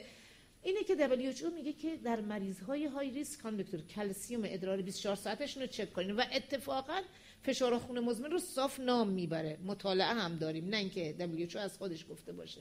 میگه اگر مریض high risk hypocalciuria داشت یعنی کمتر از دو میلی per در ادرار 24 ساعتش کلسیوم دفع می‌کرد شما اینو high dose کلسیوم هم بدین. high dose کلسیوم میشه چقدر دو تا سه گرم. در روز. نمی‌دونم چرا اینو WHO گفته. American College هم میگه ولی همینجور از کنارش میگذره. یه جورایی اینو نمیارن. در حالی که به هر حال مطالعه براش هست در افراد high risk hypocalciuria می‌تونه در از واکنش endothelial عروق اینا رو به مواد در از vasopressor بیشتر کنه و فشار خون بدتر بشه. من شخصا برای این مریض حتما در شروع بارداری بر اساس document کلسیم ادرار 24 ساعتش هم چک می‌کنم و اگر hypocalciuria داشت براش کلسیم با دوز بالاتر میدم به مریض. این یکی که حالا حالا گروه high risk هم بقیه‌شو بفرمایید. آره یکیش chronic یکیش مریض شماست. همین بله. یکیش مریض شماست. اینو من بگم بعد آسپرین بگم بعد برم سر گروه های ریسک اما آسپرین با چه دوزی بدیم بیشترین مطالعاتی که تو نیا بود 80 بود. تا اینکه سال 2000 آره تقریبا 6 7 سال پیش آقای نیکولایدس تو انگلیس یک کش... یه مطالعه چند کشوری کرد. ببین تو چند هزار زن باردار های ریسک اومد به یه عده 80 میلی داد به یه عده 150 میلی داد. گفت 150 میلیارد ریسک پرکلامسی دو سه برابر توشون کمتر شد. مریضای های ریسک. خب و دیگه هم موقع هم یه دو هفته بعد مقالش هم نیو انگلند چاپ کرد و گفتن یه انقلابی در مامایی اتفاق افتاد و فلان و اینا. الان شما برین انگلیسی ها همه رو 150 میدن. اما آمریکایی خودشون 81 نه میدن. آمریکا نه انگلیسی ها رو دارن میگن. بله. ولی آمریکایی ها همچین انگار خوششون نیومد انگلیسی ها و اروپایی ها مطالعه رو کردن. تن به این همون روزم تو کنفرانس خیلی بحث شد و بله. کنگره من بودم. آتن کرت بود. کنگره که نیکولایدس خودش هم اومد اینو مطرح کرد و اینا. مثلا امریکایی‌ها یه جوری چالش کردن انگار زورشون اومده بود که خلاصه همون روزم همه بحث داشتیم. مثلا من خودم هم رو خود مطالعه خیلی بحث داشتم خیلی بحث داشتم. ولی به هر حال خیلی بحث شد. آمریکایی‌ها تن به این ندادن. می‌رسن 81 تا 150 الان یعنی میگه که اینو بدین اونو بدین. بعضی خود میگن من نویسنده 150 میدم ولی امریکن کالج گفته 80 تا 150 فلان. این بحثا رو داشته باشیم ولی اگر متاانالیزی که بازم 4 5 ماه پیش اومد چون من می‌خواستم یه ریویو را- راجع به آسپرین تو هفته اول گفتم داریم می‌کنیم داشتم اینا رو جمع می‌کردم و اینا اومد گفتش که خود امریکایی‌ها انجام دادن. اتفاقا خود رومرو که یه زمانی دبیر امریکن کالج بود و خیلی اون روز بحث کرد با نیکولا سر مطالعش اومدن بررسی کردن. گفته که زیر 100 میلی گرم اون اثر رو نداره. و, و. میگه که بین 100 تا اگر می‌خواین فایده داشته باشه بین 100 تا 150 باید بدین ما باید دنبالش باشیم های دکتر. برای زن حامله آسپرین 100 رو بدیم به مریضا حداقل. یا 150 بدیم دو تا آسپرین بدیم. 180. که میشه 160 تو کشور ما حالا من با یکی دو تا شرکت دارویی هم صحبت کردم. ولی 100 تو بازار هست میشه 100 داد. میبی 150 بهتره. خودم شخصا 150 میدم به مریضان مخصوصا مخصوصا یه بحثی که هست. بایو اویلیتی آسپرین در افراد چاق مخ- با افراد لاغر فرق داره. مطالعهش هم شد. اومدن دیدن تو حتی اینکه چه جوری بدیم. خود نیکولایدس و خود در از فارماکوتراپیستا معتقدن که باید غروب بدی چون بیشترین جذبش و بیشترین اثرش رو پلاکت ها غروبه. و تو مطالعه خود نیکولایدس هم که دیگه هیچ مطالعه بعد از اون نیومد و خب به- به چه دلایلی را بماند دو تا آسپرین رو با هم می‌داد غروبا می‌داد. بعد یک سال بعد امریکایی‌ها برای اینکه این می‌خواستن اینو سیخونک بزنن که تو خلاصه ما اومدن گفتن که ما اومدیم تا 70 کیلو به بالاها مطالعه کردیم. دیدیم وقتی دو تا میدیم امبایابیلیتیش کمتر از زمانیه که یکی صبح بدیم یکی شب بدیم. چون بحث دو تا آسپرین و غروب رو داشتیم. اینا سه- سال پیش مطالعهشون اومدن چاپ کردن گفتن که تو افراد چاق بالای 70 کیلو دو تا رو یکی صبح بدین یکی شب در افراد لاغر دو تا رو با هم بدین این هم یه بحث دیگه ای بود که گفته شده. این که حالا این دوتا آسپرین 150 رو نه مطالعه نیکولایدس نه مطالعه جدیدی نیومده اثر این رو داکتوس چک کنه. ما مطالعه خیلی برای 80 داریم رو داکتوس. آرتریوس جنین برای بعد از 32 هفته. اما برای 150 نداریم. بازم اینو ما شروع کردیم حالا case دستمون برسه داریم اینا هم در میاریم. شخصا تا 32 33 هفته دو تا رو ادامه میدم. از 33 هفته میکنمش یکی چون evidence کافی برای 150 میلی گرم نداریم. هرچند که نیکولایدس که کارو کرده گفته تا 36 هفته بدیم. ولی شخصا بازم چون دلم می‌خواد document base برای مریضام تصمیم بگیرم تا 33 هفته. این آسپرینی که داده میشه چیکار می‌کنه؟ بدترین پرکلامسی رو کم می‌کنه. بدترین پرکلامسی ها که اونان که زیر 34 هفته شروع میشه. ما معتقدیم پرکلامسی زیر 34 هفته اصلا پاتوفیزیولوژیش با پرکلامسی بعد از 34 هفته فرق می‌کنه. یعنی اصلا دو تا مکانیسم متفاوتن. و, و اونه که می‌کشه اون که زیر 34 هفته است معمولا. مرتالیتی جنینیش مادرش. خوشبختانه آسپرین دبل دوز زیر 34 هفته رو خیلی کم کرد تو مطالعه شد اما زیر 37 هفته خیلی فرق بین 34 تا 37 هفته خیلی فرقی نداشت. بحث پلاسنتال پرکلمسی و ماترنال پرکلمسی بنابراین به نظر میاد به هر حال ما مریض شما کاندید آسپرین هست بهتره بین 100 تا 150 بگیره بر اساس داکیومنت فعلی. بین 11 تا 12 تا هفته 37 شروع کنیم. تا 36 37 هفته. اما سال بعدی. بله. فقط باید یه خود سرعتمون رو بیشتر نه، نه، کنیم. اگه بگین من. نمیگم. نه نه اوکی. خیلی خیلی عالی. خیلی. نه نه. فرمودین high risk ا رو بله. بدونیم آره. بله بله. ببینید آقای دکتر ما یه سری high risk بالینی داریم. یه سری high risk بیوشیمیایی داریم. یه ریسک یه سری high risk سونوگرافی داریم. high risk بیوشیمی و سونوگرافی اینا رو که میگم مال بارداریه. ولی high risk های در اصل demographic همه رو همین امروز قبل بارداری من تعیین تکلیف می‌کنم. دیدن اگر high risk های demographic رو من در نظر بگیرم و آسپرین تراپی رو شروع کنم با high risk demographic به تنهایی 40 تا 50 درصد شیوع پره‌اکلامپسیمون کم میشه. خانم دکتر ما کشوری هستیم که سال تقریبا 100 150 تا مادرمون در اثر پره‌اکلامپسی می‌بینیم من بتونم فقط با demographic که هزینه ای برام نداره مریضای high risk مو پیدا کنم آسپرینشون رو بدم 40 50 درصد کم میشه. بیوشیمی و سونوی سه ماه اول و من دموگرافی صحبتی یعنی بالای چهل سال نه الان میگم خدمتتون. یکی سن بالای 35 35. سال یکی BMI بالای 40 35 سال. یه score می‌گیره. 40 دو تا می‌گیره. یعنی اگه BMI 40 و یا بالاتره شما چشم بسته هیچ مریضی هم نداره شما آسپرینش رو شروع کن. اما اگه 35 به بالا بود BMI ش تا 40 یه risk factor دیگه پیدا کن که بهش بدی. یعنی دو تا می‌خواد. اون risk factor چیه؟ سن بالای 35 سال. nulliparity ه یعنی حاملگی اولشه. یعنی چه خانم دکتر؟ یعنی حاملگی اول. 35 ساله شما باید آسپرین بهش بدید خب؟ یکی دو قلوه. حاملگی اوله. دو قلوه. از نظر ما های ریسک آسپرینش رو شروع کنید پس بی ام- یکی فشار خون مزمنه که خدمتون گفتم. ماژورا که از اول مشخصه باید بگیرن یکی همون کلاس دوی فشار خونه که من دلم می‌خواد با کمک شما رو کلاس یکی مطالعه کشوری بکنیم.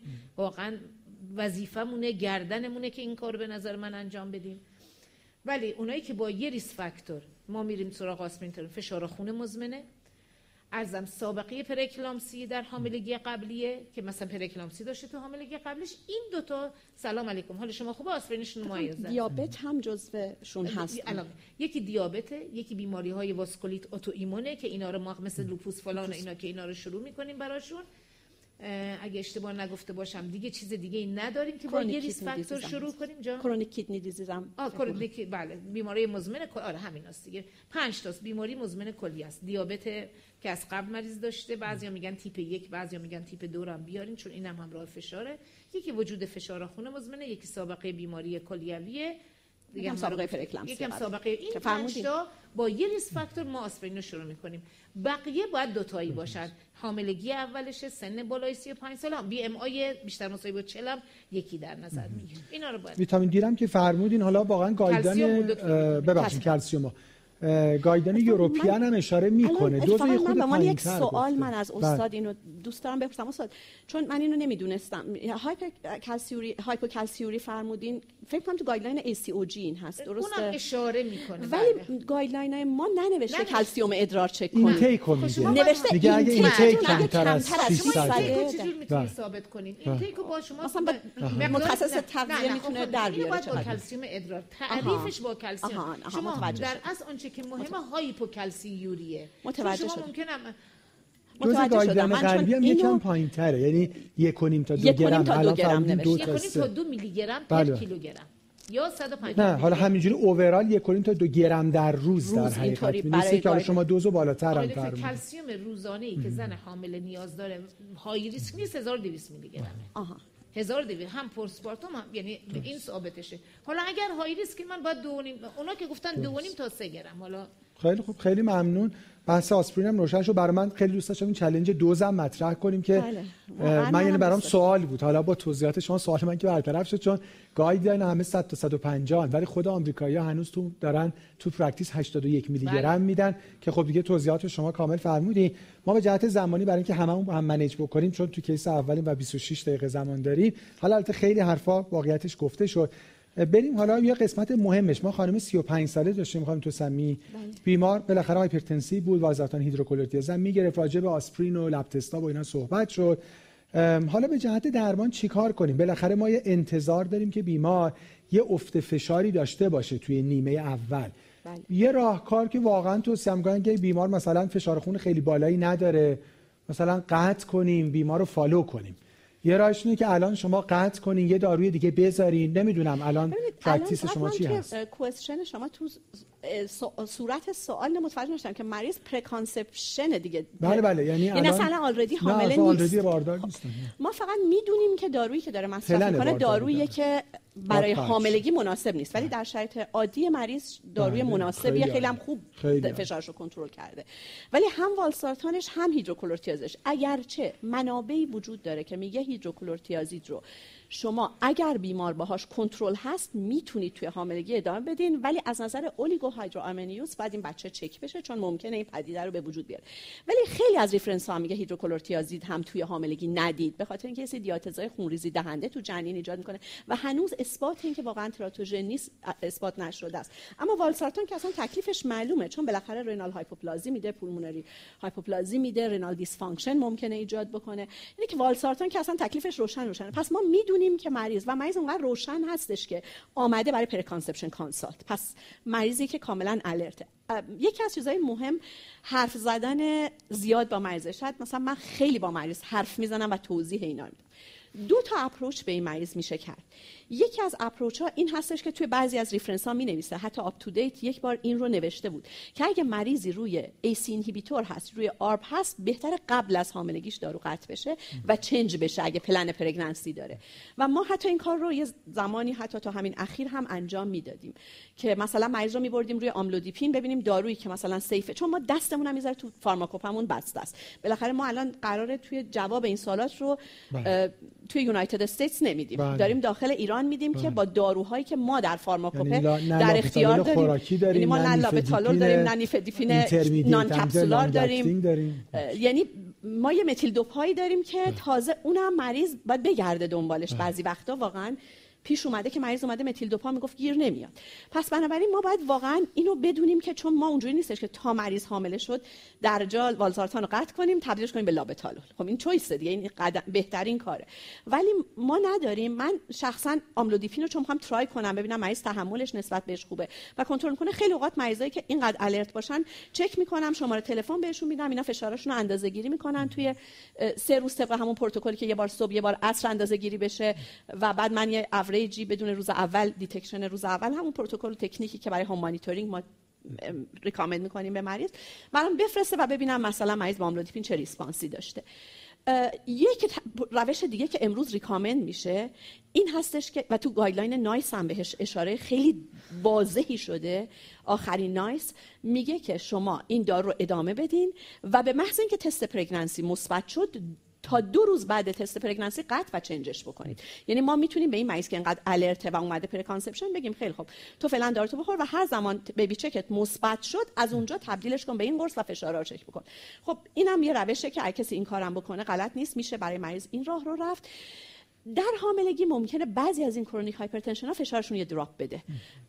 و ممکنه که افت فشار پیدا کنن. ما معمولا داروی فشارخون مریض رو دوست نداریم در طی حاملگی chronic hypertension رو قطع کنیم مگر اینکه blood pressure ش به زیر 110 روی 70 برسه. یعنی کسی رسید به این حد در اون حد اون وقت می‌تونیم قطع کنیم و بعد مانیتورینگ باز کنه و به ما اطلاع بده که فشار بالا نرفته. به هر حال مریض chronic hypertension همونطور که استاد فرمودن مریضی که در مرز پره‌اکلامپسی با یکی از predictor های مهم پره‌اکلامپسی شه. پس میگم همون فلش هست که هی ما باید حواسمون بهش باشه.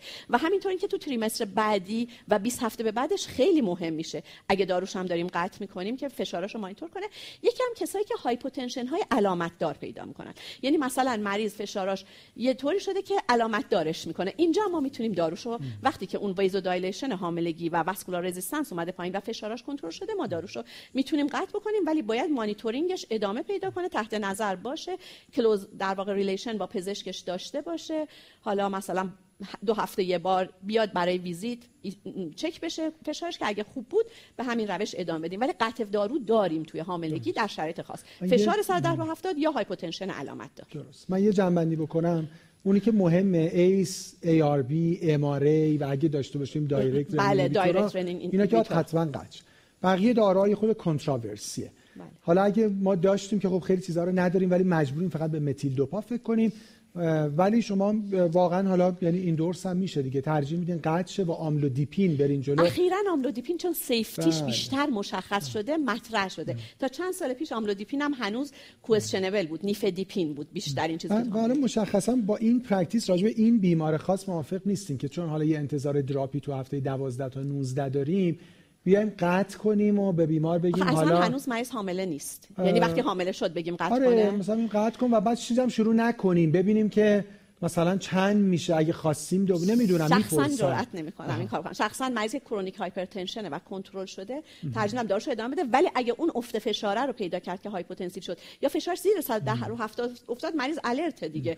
با ما در ارتباط باشه اونجا دارو رو یعنی این نکته به مریض میگیم که ممکنه دارو تو نیاز نداشته باشی در حامله. ولی چیزی که با هم اولی صحبت کردیم حالا نه این بیمار. اگه بیماری باشه که در stage یکه که دیگه واقعا درمان شروع نمی‌کنه. life یعنی استایلش فقط follow می‌کنیم. اگه راجع به دارو نکته داریم بفرمایید اگه نه بریم case دوم. بله. من دو تا نکته رو نوشتم. بله. خانم دکتر عزیز صحبت کردن. یکی هیدروکلوروتیازید در بارداری داروی بدی نیست تراتوژن نیست. اما چون مریضای پره‌اکلامپسی already volume constricted ن حجم داخل رگی پره‌اکلامپسی ها پایین. بله بله. و اینا اصلا volume expansion خوبی ندارن. شاید اصلا هیدروکلوروتیازید برای مریضای پره‌اکلامپسی یا مریضی که قرار پره‌اکلامپسی بشه. این پره‌اکلامپسی مال 24 هفته بله. به بعده. اما مریضی دیدن مریضی که قرار پره‌اکلامپسی بشه ببین همه خانمای حامله سه ماه اول volume expansion شون شروع میشه. دیدن اونی که قرار پره‌اکلامپسی بشه از اول بارداری volume expansion خوبی نداره. یعنی شاید اصلا هیدروکلوروتیازید تو این جواب خوبی هم دیگه به درمان نده. اون مریضی که قرار پره‌اکلامپسی بشه اون مریضی که malplacentation داره. این مریض اصلا حجم داخل رگیش دیگه مثل بقیه بالا نمیره یعنی دیدن. یه مریض نرمال 60 درصد میره بالا مریضی که قرار پره‌اکلامپسی بشه 32 درصد میره بالا مریضی که قرار فشار خون مزمنه 40 45 درصد میره بالا. یعنی بین این دو تاست. بازم مریض فشار خون مزمن حجم داخل رگیش از مریض نرمال کمتر یعنی یه جورایی شاید هیدروکلوروتیازید جوابدهی بیمار بش در طی بارداری. مخصوصا تو مریض های ریسکی که قرار مشکل پیدا کنه کم بشه و این تو ذهنمون باشه یعنی نمی‌خوایم که بله. کلا من اینو گفتم. یکی متیل دوپا داروی شرافتمندیه. ما بهش خیلی احترام می‌ذاریم. چون سالها تو بارداری تجربه شده. تنها آرزش که گزارش شده یه ذره سایز سر بچه ها کوچیک‌تر میشه. مریضایی که تو در طی بارداری نمی‌تونم بگم میکروسفال ولی یکم سرشون کوچیک‌تر میشه. اما, پرسنت آره اما این که من بگم مشکلی ایجاد نمی‌کنه نیست. مثلا یهو اگه یه مریض اومد دیدین خانواده‌تن سرشون کوچیکه دیگه متیل دپا به نظر من داروی انتخابی خوبی نیست. یعنی به هر حال فامیلیال خیلی داریم و اینا. یکی کله گنده است مثل ما یکی کلش نرمال آقای دکتر. ولی به این ژنتیکی سرش یه دیگه ممکنه اگه آرزی میکروسفال هم بهش اضافه بشه یهو ما رو اذیت کنه. و مثلا ما خودمون می‌خوام بگم مریض و همه چیزشو باید با هم ببینیم. نه اینکه حالا اینو به مریض بگیم بهش استرس وارد کنیم. پدر و مادر جلومون نگاه می‌کنیم. مثلا ولی یهو بعضی مریضا میان پیشمون مثلا صاف آدم متوجه میشه سایز سرشون با مثلا بقیه یه ذره این دیگه فوت کوزگری بود واقعا. بله. من نمی‌دونم نه. خدای نکرده نمی‌خوام مثلا خدای نکرده مثلا مردم چیزی بله. بگیم که اذیت بشن. من خیلی چیزا رو که مریضا میگن برای خودم نوت می‌نویسم. ولی مریض هیچی نمیگم بعد دفعه بعد میاد میگه من آزمایش فلانمو دادم به فلانی که فامیلم گفته اینو مثلا اینا میگم ببین این نوت من من تو اینجا نوشتم. ولی گفتن این به جز به تو استرس هیچی وارد من برای خودم ببین چی نوشتم. هنوز که من خودکار دست نگاه کن. من نوشتم جلسه بعد فلان چیز رو چک کنم. اما بعضی چیزا گفتنش به تو به جز استرس هیچی نداره. می‌خوام بگم نمی‌خوایم کسی رو اذیت کنیم. فقط این برای خودمون. این یکی بعد خانم دکتر گفتن پروتکل نایس حالا بالاخره پروتکل ها امسال میان سال بعد تغییر می‌کنن. چون اینا اویدنس بله. ندارن که دو سال بعد من داد دو روز بعد از شروع بارداری قطعش کردم و فلان. خانم دکتر 13 درصد تا 20 درصد مد... اولا 20 درصد حاملگی ها تو کشور تا 40 درصد آنوانتد پرگنانسی یعنی یادمون باشه. بنابراین مریضی که در معرض حاملگی یکم باید بالا پایین کنیم. بعد اینکه 13 درصد سیکلای زن آن اوولیتوری یعنی رو المپیش نمیشه حساب کنه. این دیر می‌فهمه که بارداره یعنی فکر کنید تازه این خانم که حالا فشار خون داره یه ذره چاقه یه ذره دیابت داره این اولیگومنوره بیشتر داره و ممکنه دیرتر یا نمی‌دونیم کی دست ما برسه. می‌خوام بگم این دو روز برای یعنی در مریضی هم که هر ماه سر وقت پریود میشه. اگه سوال امتحانی باشه ما بگیم این هر ماه سر وقت سر ساعت منس میشه رو سن حاملگیش میشه حساب کنیم. این چند درصد ممکنه که وقتی میاد میگه من عقب انداختم درست باشه؟ باید بگیم 15 درصد موارد غلط. می‌خوام بگم اگر می‌خوایم یه دایی رو دو روز بعد از به توی مثبت قطع کنیم بهتره یه جوری دیگه راجبش فکر کنیم. چون بله. حداقل 15 درصد مریضا این دو روزه به من و تو شما نمی‌رسن. و البته استاد من این رو به این بابت گفتم که به عنوان چیزی که تو guideline NICE هست چون این مریض مثلا مریضیه که خب فشارش رو خیلی خوب کنترل کرده 35 سالگی متوجه شده که فشار. یعنی مریضیه که خوب follow شده خودش اومده preconception consult این آدمیه که به محض اینکه missed period داشته باشه یا حتی اگه منسش مرتب نباشه بیبی چک تو خونشه و هر ماه داره مرتب می‌کنه. توی همچین شر یعنی per case این مریض عرض کردم. و الا شخصا توی practice بسیار از اوقات اینا رو change می‌کنم. حتی امتحان کنم مثلا amlodipine رو خوب چون بعضی با amlodipine واقعا پاشون ورم می‌کنه تحملش نمی‌کنن. مثلا اینو تحمل می‌کنه. اگه اینو تحمل می‌کنه برم رو beta blocker ببینم مثلا bisoprolol جواب میده. یعنی واقعا من challenge رو قبلش انجام امتحان نیست. بله دقیقا. اینو با شما به صورت practice شخصی کاملا موافقم. فقط به عنوان اینکه یه چیزی که در guideline هست اینو گفته شده. نه میگم این چیزایی که مثلا به موقعش آدم باید برای این شما موافقم. این فکر کنید. اینو واقعا به هر اونم چهار نفر آدم میشنن میگن. وگرنه میگم خیلی چیزاش opinion ه و چیز ببخشید من یه بله. چیز دیگه بگم. حداقل فشار diastolic تو بارداری که می‌تونه منجر به عوارض بشه 165 اینو کلا میگم. یعنی ما دیدیم یعنی اینو باز evidence داریم که 65 به پایین تر ریسک IUGR و شما بله. که می‌خوام بگم این تو ذهن همه باشه که مثلا کی دارو رو کم کنید بله نباید hypotensive کنید چون چون جفت تو دیاستول خون می‌گیره. اگر فشار دیاستول زیر 65 بیفته احتمال آیوجی رو عوارض هست. مثلا ما بالا سر مریض این بچه‌ها میگن مثلا داروشو کم کنیم. فلان من به دیاستولا نگاه می‌کنم. اونجاست که پرفوزیون جفت کم میشه دیگه. آقای تو چپ چپ نگاه می‌کنم من بقیه رو نمیگم. من می‌خواستم بگم که دیگه. فقط هوای مادران باردار رو نداشته باشین. هوای مادریتور هم داشته باشین. من اینجا رو نگاه می‌کنم. زمان رو. نه خواهشم من البته حالا نه تونستم که زمان پرسش پاسخم از دکتر یحیوی بخشش حداقل داشته باشیم من case رو پس بخوام جمع بندی بکنم. خب بالاخره خانم chronic hypertension هستن. یه workup ی می‌خوان که صحبت شد. آسپرین حتما توصیه میشه. راجع کلسیوم صحبت شد که خب حالا با شرط حالا یا hypocalciuria یا اینکه intake ش رو بدونیم بالاخره برای بیمار شروع بشه.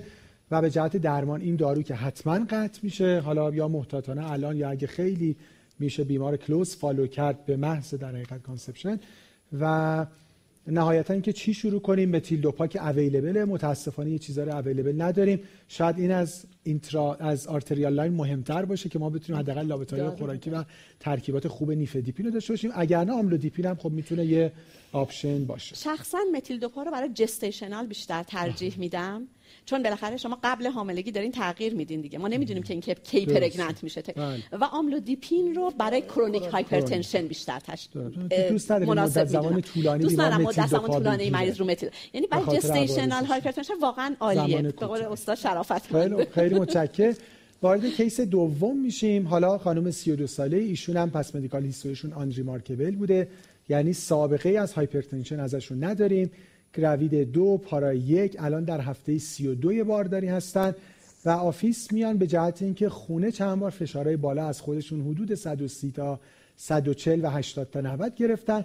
در physical exam در office حالا امیدواریم که با شرایط مناسب گرفته شده باشه دست راست 140 روی 90 دست چپ 142 روی 92 حالا به هر صورت در stage دوی hypertension الان بیمار.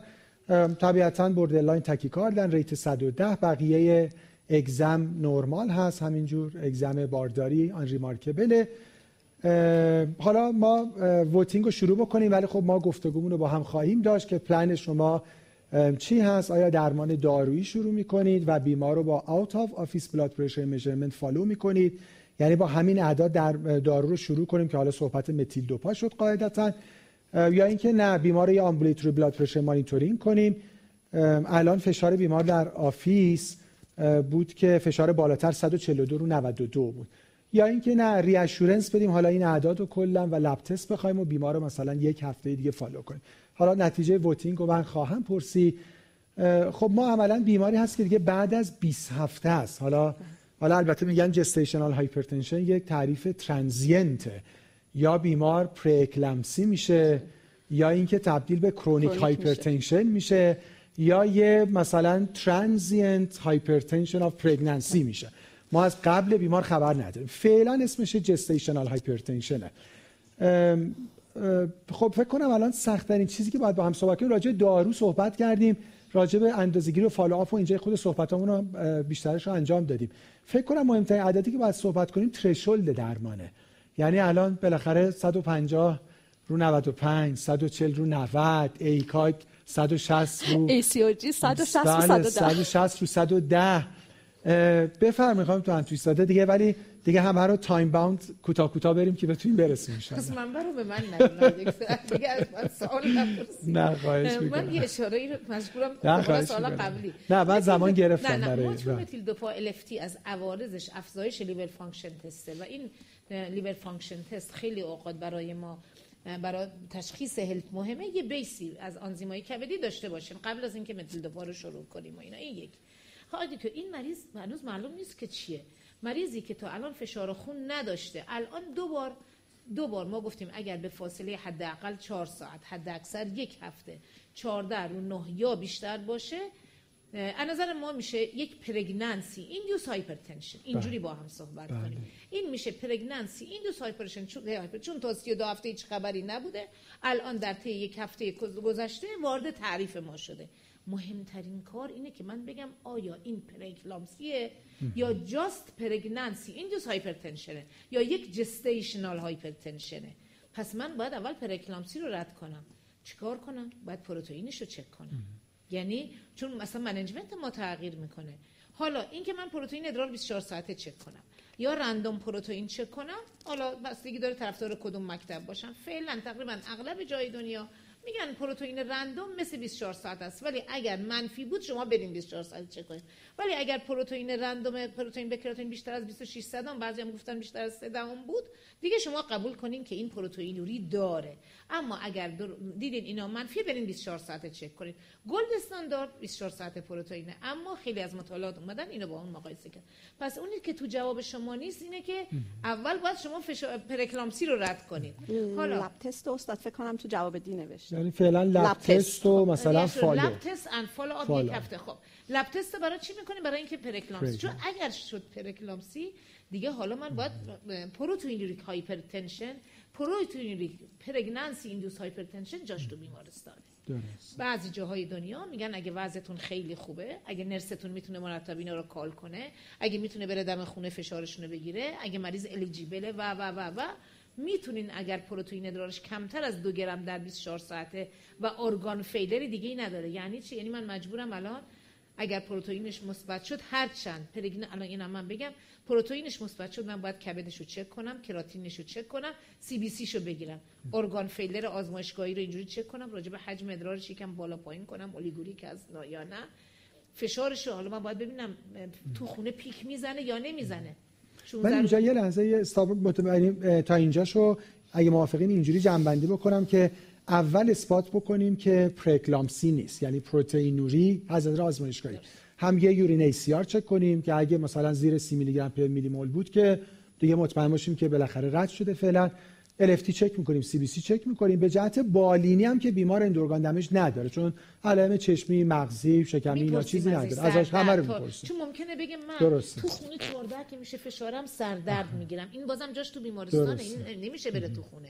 یکی با 14 سردرد می‌گیره یکی با 16 سردرد می‌گیره. مریض 14 رو 9 به اضافه سردرد severe ه مهم نیست که 16 میشه پره‌اکلامپسی یا pregnancy. ببین همین مریض 14 رو 9 پروتئین ادرار منفی. سردرد تاریدی در نظر ما میشه پره‌اکلامپسی with severe features. این قبلا فشار. پروتئین حتما می‌خواستیم. الان, الان بله. organ failure فقط می‌خوایم. بنابراین میگیم فشار 14 رو 9 یا بیشتر. اگه به ما ثابت شد هر نوع organ failure بالینی و یا آزمایشگاهی میشه پره‌اکلامپسی with severe features قبلا پروتئینوری جزء تعریف پایین بود. الان میگه نه organ failure شد. بله. پره‌اکلامپسی پروتئین هست تعریف کامل می‌کنه نشد. 14 رو 9 پلاکتش 90 هزار. قبلا پلاکتش خوب بوده. ای البته NICE میگه 150 هزار. زیر 150 هزار. ولی امریکایی‌ها همچنان زیر 100 هزار رو قبول دارن. پلاکتش پایینه. 14 رو 9 هم هست. از نظر ما میشه یه پره‌اکلامپسی with severe features بنابراین یک organ assessment بالینی اینو من برای خودم highlight بکنم پس. یعنی اینکه 10 تا 20 درصد مریضا اصلا ممکنه پروتئینوری نداشته باشن. عده از بله. مریض ها یعنی این مهمه که پس ما قبل از علائم یعنی با پروتئینوری منفی. پره‌اکلامپسی rule out نه نمیشه پره‌اکلامپسی rule out میشه با فشار خون و عدم وجود organ fail و عدم وجود organ failure و اگه چه به جهت آزمایشگاهی و چه به جهت clinical بیمار پره‌اکلامپسی نبود. حالا کی حالا شما کی درمان شروع می‌کنید؟ من بگم یا خانم دکتر بگم. هر دو باید بگین راستش. خب. من اگه بگم خب ببینین آقای دکتر اگر بخوایم evidence based بگیم اینه که دیدن که درمان فشار خون یعنی شما تمام مطالعات من شاید مثلا بالاخره چون علاقم خیلی هم می‌خونم. کمتر مطالعه میاد به شما بگه یعنی کمتر مطالعه همین الان که من دارم با هم ریوو می‌کنم میاد به شما بگه من مطالعه کردم مطالعه کردم. چهار در نه رو نه رو درمان کردم. آدکار مادری جنینی فلان بهتر شد. حالا اگه به شرطی که ارگان فیلر نداشته باشه. ارگان فیلر شما. یعنی دیابتیک نباشه پیوند کلیه نباشه هایپرلیپیدمی نداشته باشه سابقه مرگ جنین نداشته باشه سابقه دکلمان نداشته باشه. یعنی اگه مریض لو ریسکیه پیش ما. اومده 14 رو 9 فقده این درمان کردن برای بهتر شدن آدکام بارداری خیلی مطالعه هست. گفتن خیلی فرقی نداشته اینا. به شرطی که ارگان ف... میگم مریض کاملا. حالا ولی ولی حقیقتش اینه که بازم خیلی از گایدلاین ها میترسن هنوز این رو. و خیلی ها میگن میشه درمان کرد میشه درمان نکرد. بعضی اومدن ترشورد رو 15 رو 10 گذاشتن. بعضی رو 16 رو 11 گذاشتن. خانم دکتر opinion ه بیشتر. اما اثر اینها روی اینکه outcome حاملگی فرقی نمی‌کنه خیلی مطالعه هست. هم مادری هم جنینی فرقی نداشته. یه جورایی میگن وقتی اینو درمان کردی ریسک مرگ جنین بیشتر رفته بالا. چون افت فشار پیدا کرده. به خاطر همینه که به نظرم میاد American College هنوز قبول نمی‌کنه که PIH 14 رو 9 رو شما درمان بکنید. یعنی همچین خوشش نمیاد و میگه که ما مثلا evidence کافی نداریم که ولی document هم نمیگم document opinion هایی در دنیا هست که پیشنهاد در که بیشتر از طرف شما و. practice خود از طرف شما- که جا practice من چون خودم شخصا 14 رو 9 به تنهایی رو درمان نمی کنم اما وقتی مریض میشه 14 رو 9 یا بهش میگم برو خونه برای من هم مانیتورینگ کن با دستگاه خودت تو خونه که مطمئن بشم که یعنی مریضی نیست که بهش بگم که اول که پروتئینش رو چک کردم مطمئن شدم منفی فلان فلان حالا قرار شد بره خونه. یا باید برای اینکه تصمیم بگیرم درمان بکنم یا اینکه بهش میگم برو تو خونه فشاراتو برا من بگیر روزی دو بار بگیر یا روزی سه بار بگیر فشاراتو بیار در نهایت نگاه کنم. اگه ببینم مثلا 15 رو 10 مرتب داره اینو حتما درمان می‌کنم. ولی اگه ببینم کلش 14 رو 9 بقیه پایین تر این نه درمان نمی‌کنم. چون ته دلم خطر آیوجی ها رو فلان و فلان تا به. چند برسه؟ امریکن کالج میگه اگر دیدین 16 رو 11 یا 15 رو 10 خودم هم اگر ببینم مثلا در طی فشارهایی که میاره به من 14 رو 9 حداقلشه. ولی مثلا 15 رو حالا 16 رو 11 نداره ولی 15 به بالا یا 9 به بالا زیاد داره درمان می‌کنم. و اگر اگر سابقه بچه مرده داشته فلان داشته بهمان داشته اینو هم درمان می‌کنم. ببینید مثلا من همیشه میگم اینا همه با هم میان. می‌بینی یهو یه تریگلیسیرید 700 هم داره یه کلسترول 400 هم داشته. خب اینم من راحت تر درمانش می‌کنم. القصه ولی اویدنس کافی. برای اینکه 14 رو 9 جاست بره رو درمان ما نداریم. ولی اپینیون زیاد داریم. مرسی. دکتر سمی شما چند من عرض کنم به خدمت شما هم که استاد فرمودن واقعا یک بالانس بین مترنال ریسک و fetal ریسکه چون که بالاخره ما یک مادری رو داریم که فشارش بالا هستش و ما نگران severe hypertension یم که اون اون وقت عوارض ایجاد کنه. و می‌خوایم جلوی اونو بگیریم که severe hypertension ایجاد نشه. از اون طرف اگر hypotensive ش کنیم خب در واقع بله. placental ریپر... placental perfusion رو داریم میندازیم پایین. و بین اینا ما باید یه بالانسی بکنیم. خیلی همونطور که استاد گفتن guideline ها متفاوت ای سی عدد خاص داده. این guideline ی که من مطالعه کردم که از کم فوریه 2022 آها منتشر کرده این واضحا اینا رو اومده تمام guideline ها رو چیده بغل هم. و گفته ای سی خودش میگه 160 رو 110 بعد همونو میگه این severe ه و برین زودتر زایمان کنیم. بالاخره وقت درمان emergent ش رو بکنیم درمان emergent شروع کنیم یا بریم زایمانش بدیم. یعنی عدد رو خیلی بالا به نظر این guideline گرفته و موافق این نیست. European میگه که شما اگه 140 روی 90 دارین و این gestational hypertension ه 140 روی 90 مساوی یا بالاتر. و gestational hypertension ه یا end-organ damage همزمان باهاش وجود داره شما درمان رو شروع کنید. ولی اگر هیچ کدوم اینا رو ند... یعنی gestational نیست مثلا مریض chronic hypertension بوده که روی درمان فشارش هم الان این حدوده یا اینکه مثلا end-organ damage هم نداره 150 روی 100 صد رو در واقع لول گذاشته.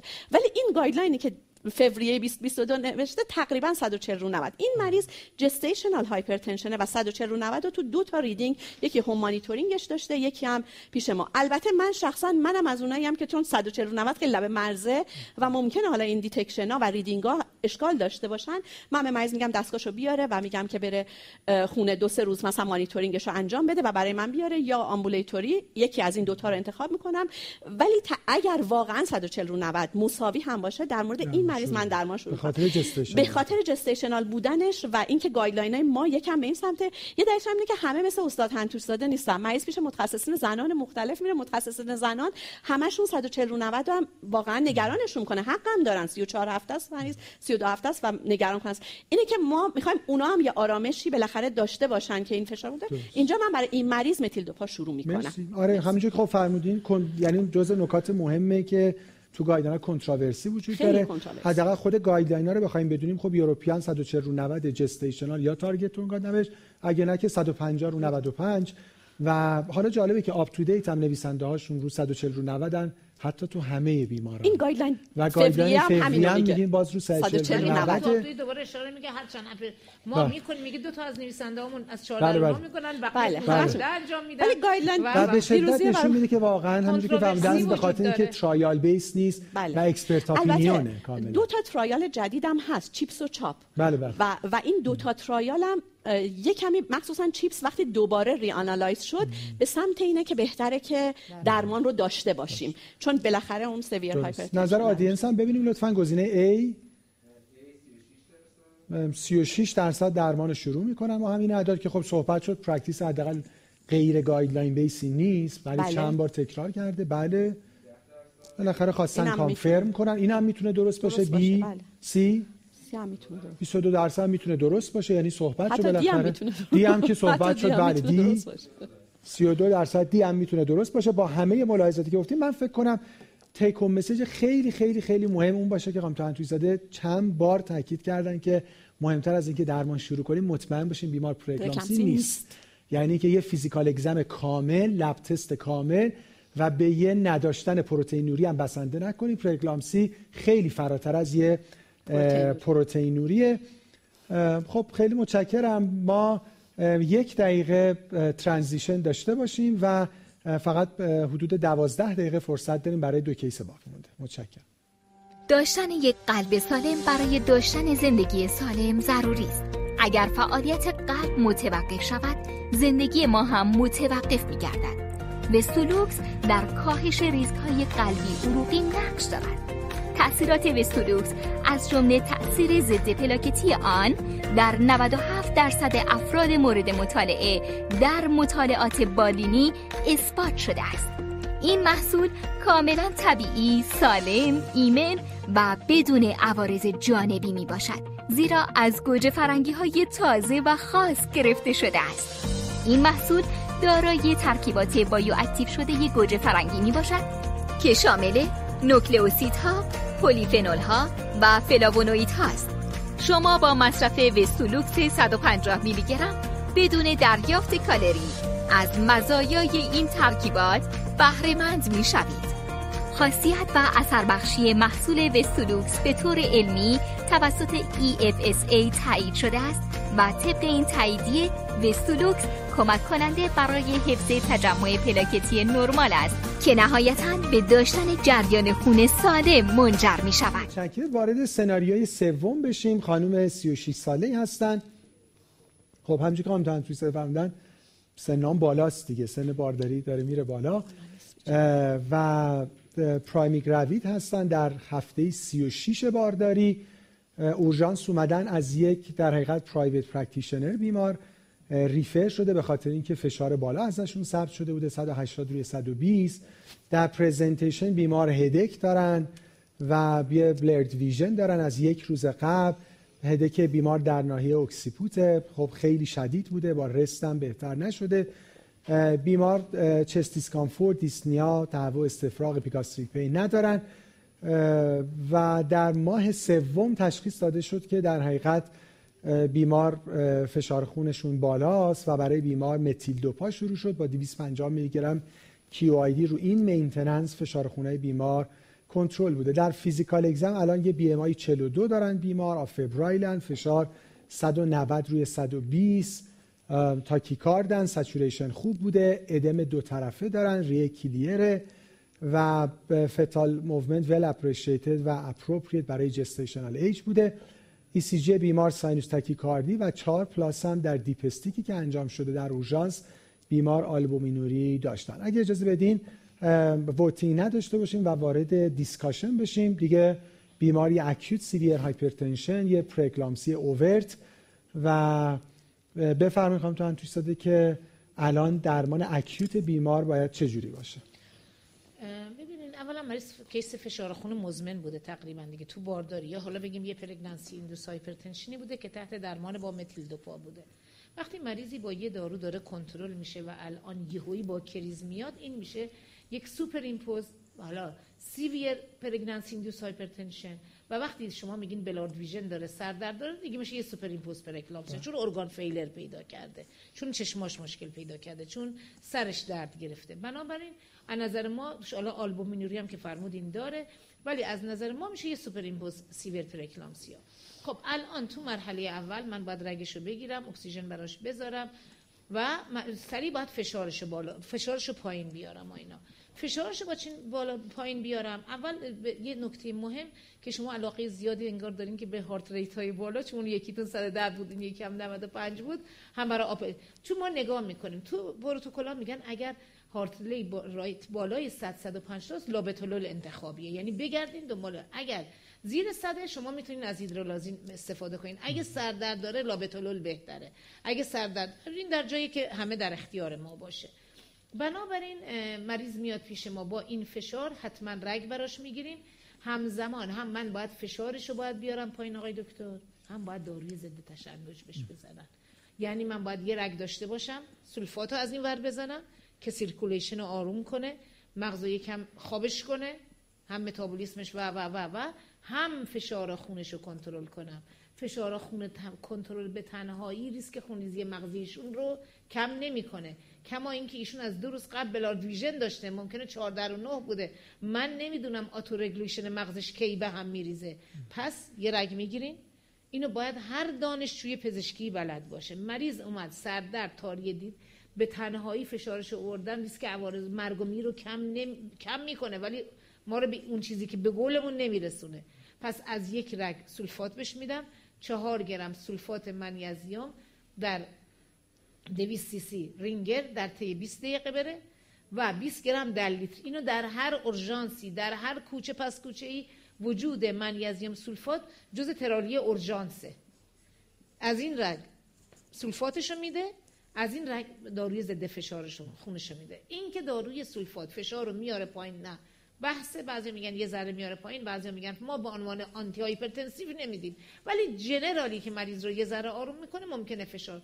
از اون ورم داروی فشارشو میدیم پس به تنهایی یعنی اینو هر رزیدنت قلبی هر رزیدنت طب اورژانسی باید بدونه. این دوتا کار رو باید با هم انجام بده. یکیش به تنهایی مریض تو راه تشنج می‌کنه. تو راه خونریزی مغزی می‌کنه و حالا مشکلات دیگه. بنابراین از یه رگ سولفات از یک رگ دارو. اگر در دسترسمونه چویس ما لابتولول اگر باشه. خیلی رو اوقات داریم ما. خوشبختانه جایی که من کار می‌کنم لابتولول آیوی رو داریم الان. هم تو خصوصی هم تو دولتی داریم. 20 40 80 160 رو میریم جلو. تیتریت می‌کنیم میدیم. هر یک رو فشار رو می‌گیریم. اگر پایین نیومد از 20 می‌کنیم. 40 اگر نیومد می‌کنیم 80 و 160 و اگر به یک دارو جواب تا 320 جواب نداد سراغ داروهای خط بعدی ما میدیم معمولا ما اینجا هیدرولازین رو داریم آمیلودیپین رو داریم نیفیدیپین رو داریم.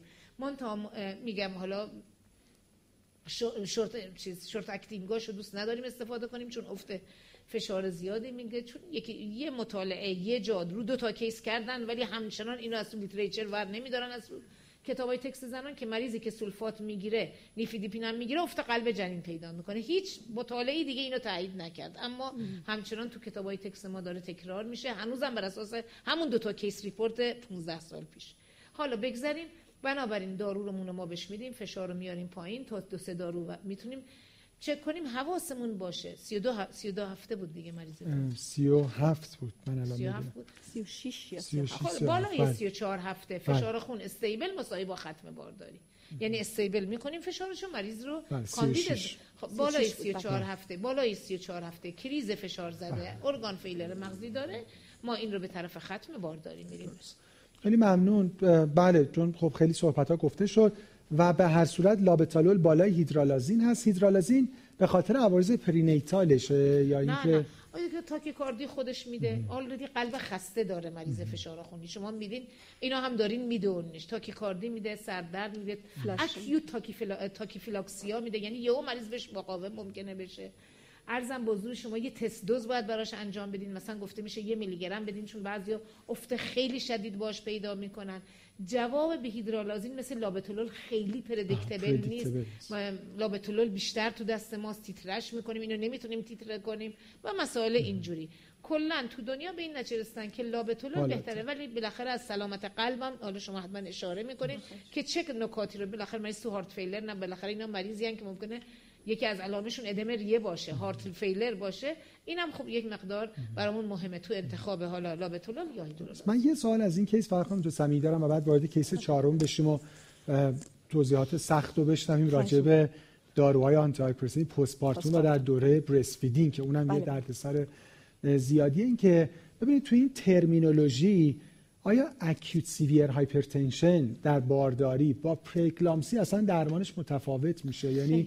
فرقی که نمی‌کنه خیر عملا تا جایی که من البته این مریض شخصا از اونایی هم که من به عنوان کاردیولوژیست همین سولفات و بله بله لابتالول رو شروع می‌کنم و بله، دیگه کیس خب میفروشم یعنی اصلا به عنوان بله. کاردیولوژیست هم توصیه. می‌کنم اصلا ورود نکنم برای ما واقعا وارد. دیتیلش نشدیم چون بله خیلی بله اورژانس واقعا مریض. بله. بسیار ایمرجنتی. ولی واقعا از نظر منیجمنت هیچ فرقی یعنی ج... سویر جستیشنال هایپرتنشن معادل یعنی یعنی برخوردش فشار هم 170 اپروچش 210 بیاد حالا عین پروتئینی داشته. باشه نداشته باشه سردرد داشته باشه نداشته باشه. فقط تفاوتش در. این میشه که اگه مریض زیر 34 هفته است اگر من درست درس کنم زیر 34 هفته باشه ممکنه اگه بتونن فشار رو پایین بیارن مریض رو توی هاسپیتال نگه دارن و اون اکسپکتنت منیجمنتی که ممکنه بزنن که چون بالاخره یه بالانس بین مچوریتی جنین به 37 بتونیم بتا. متازون هم زیر 34 هفته. اگه زیر اگر 34 زیر 34 نه نه این که بالای تو 34 اکیوت سیویر هم اگه پرکلامسی نباشه زمان. بازم آقا، وقتی 34 سیویر میشه یعنی پرکلامسی شده. یه عملا معادل به جهت ختم حاملگی هم زمان 34 میسنه هفته. یعنی اینش هم. با هم تفاوتی نداره خیلی خب خیلی متشکر. ما یه, یه دقیقه دیگه هم می‌تونیم استراحت بکنیم و یعنی ترانزیشن یا کیس آخر. مرسی.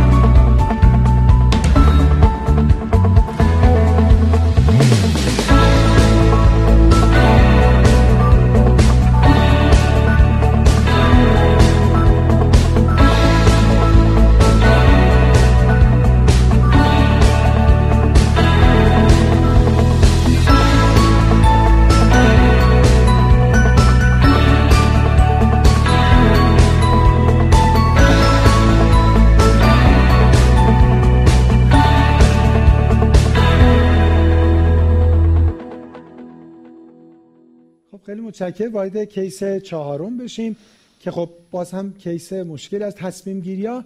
همونجور که چند بار صحبت شد خب اینقدر lack of evidence وجود داره که خب خیلیش واقعا expert و چقدر guideline ها با هم controversy دارن. خب خیلی ممنون. یعنی یه review کاملی شد. خانم 41 ساله ای هستن. past medical history شون فقط یه chronic hypertension بوده از 5 سال قبل. ما در حقیقت بیمار رو داریم در بخش زنان. pre-discharge می‌بینیم. بعد از یک uncomplicated section و یه فرزند full term full term که شب گذشته این section انجام شده. فشار خون بیمار در بارداری با متیل دوپا کنترل بوده 500 میلی گرم BID و pregnancy هم خوشبختانه complication ی نداشته. قبل از pregnancy هم فشار خون بیمار با یه ترکیب والسارتان آملودیپین هیدروکلورتیازید 5 160 12 میلی گرم روزانه کنترل بوده. خب الان بیمار در حقیقت فرزندشون رو در حقیقت دارن شیر میدن در breastfeeding هستن. حالا باز اگه اجازه بدین از interaction بگذریم. سوال اول ما این بوده که آیا اصلا توصیه می‌کنیم که به شیردهی ادامه بده یا نه؟ چون یه concern ی که وجود داره این که می‌خوایم این voting رو شروع کنیم. چرا که نه؟ نظر audience هم ببینیم. لطفا voting رو شروع کنیم. ما که در زمینش گفتگومون انجام میدیم. دکتر سمیر دو تا خب سوال مهم وجود داره. بالاخره یه نگرانی از این هست که خود شیردهی باعث افزایش فشار خون میشه. آیا این یه فکته یا اینکه نه فقط یه فیکشنه خلاصه؟ یه همچین اویدنسی ما نداره فیکشنه. و نکته خب این حرفیه که هست منظورم.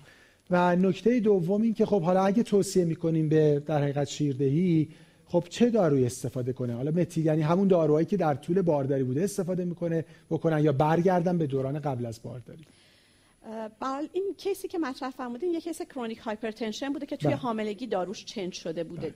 به هر حال یه case یه که ما الان این رو به عنوان یه فشار خونی که تو postpartum برامون این concern رو به وجود بیاره که این از اون فشارهاست که در واقع یه جورایی مثل ادامه gestational اصلا بله. بعضیا development ش postpartum ه آیا از اوناست یا نه؟ این concern رو برای ما ایجاد نمی‌کنه. این مریضیه که already فشار خونیه و باید درمانش رو ادامه بدیم. متیل دوپا داروی مناسبی برای زمان breastfeeding نیست. نه از این بابت که توی مثلا شیر ترشح بشه و به جنین آسیب برسونه. از این بابت نگرانی در واقع خیلی زیاد وجود نداره و با breastfeeding مشکلی نداره. مشکل اینجاست که depression ی که بعد از زایمان به وجود میاد می‌تونه با متیل دوپا به خاطر اینکه خودش یک دارویی که می‌تونه depression ایجاد کنه تشدید میشه و به همین دلیل بهتره که معمولا توی دو روز اول بعد از زایمان متیل دوپا چنج بشه و تغییر پیدا بکنه به یک داروی دیگری. مریض روی والسارتان هیدروکلوریتیازید و آملودیپین بوده.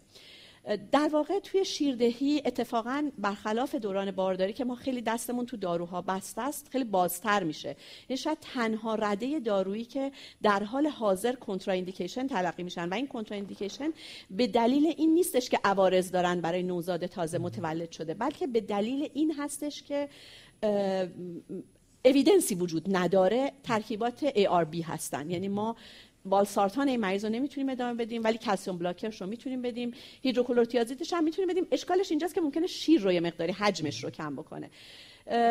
ولی بقیه داروها هم از بتا بلوکرها ایسی اینهیبیتورها. خدمت شما عرض بکنم که calcium blocker ها همه اینها safe هستن. حتی با وجود اینکه در شیر ترشح ممکنه بشن. همشون مقدارش در حد است. بجز آتنولول که توصیه میشه به دلیل اینکه protein binding کمی داره خیلی در شیر زیاد ترشح میشه. تو خود حاملگی هم ما نمیدیم تو breastfeeding هم توصیه میشه داده نشه. بقیهشون مجازن.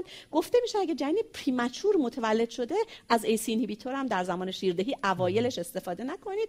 بذارید بچه بزرگتر شه بعد ACE inhibitor ولی این بچه که mature متولد شده ACE inhibitor هم میشه براش گذاشت مادر چون روی چند دارویی بوده به نظر می‌رسه که همچنان باید در واقع این در که به چند دارویی رو بگیره. ولی من به جای والسارتانش ممکنه ترکیبی مثل انالاپریل که خیلی هم تو شیردهی مطالعه راجبش شده براش شروع بکنم به علاوه آملودیپینش و فشارش رو مانیتورینگ بکنیم که حالا اگه در مورد مانیتورینگ فشارش من با توجه به وقت خیلی بله، صحبت نمی کنم اگه نیازی بود بعد خیلی چند نفر گزینه ای رو رای دادن که ریکامند کن؟ بله. خدا رو شکر. 88 درصد گفتن که شیره 12 درصد ولی هنوز 12 درصد بله ولی گفتیم حالا این یه فیکشن رو بذارن کنار. واقعا مادر به شیده ادامه بده من بله. جنبندی داروی و بعد اگه خواهم تا تو نکته پایانی داشتم بفرمایید که عمده داروها سیف هست. راجع به ARB ها مطالعه نداریم. بله. ایسینیبیتور به خصوص انالاپریل کپتوپریل recommend میشه. calcium channel blocker ها مشکلی ندارن. beta blocker ها بجز آتنولول و پروپرانولول که ما واقعا نمیدیم. مثلا به عنوان درمان anti معمولا کارودیلول داده میشه. و خب این بیمار رو پس متیل دوپا رو به خاطر depression postpartum قطع می‌کنیم و پس میریم روی مثلا انالاپریل آملودیپین و نهایتا میشه یه بیمار chronic hypertension فشار بیمار رو follow می‌کنیم. خانم تا این اگه نکته پایانی هست در خدمتتون. دیگه ممنون. خیلی جلسه خوبی بود افتخاری بود که در خدمتتون بودم. به هر حال متیل دوپا رو بدونن که در طی بارداری نباید بدیم دستمون تو شیردهی بازه. یادمون باشه خانم 40 ساله است. زایمان کرد به thromboprophylaxis ش فکر کنیم و خلاصه نره با یه مشکل دیگه ای برگرده خیلی ممنون از زحمت خیلی ممنون. خیلی برای من قابل استفاده. خیلی زیاد informative کانفرنسی مثل همیشه خیلی, خیلی, خیلی لذت بخش از شما همکاران محترم من به خاطر توجهتون سپاسگزارم. امیدوارم که این گفتگو برای practice تون مفید بوده باشه. عصر جمعتون بخیر و خدا نگهدار. خدا نگهدار. Did you know over 17.9 million people died from CBDs in 2019? 32% of global deaths based on WHO reports, and it is expected to grow to 23.6 million by 2030.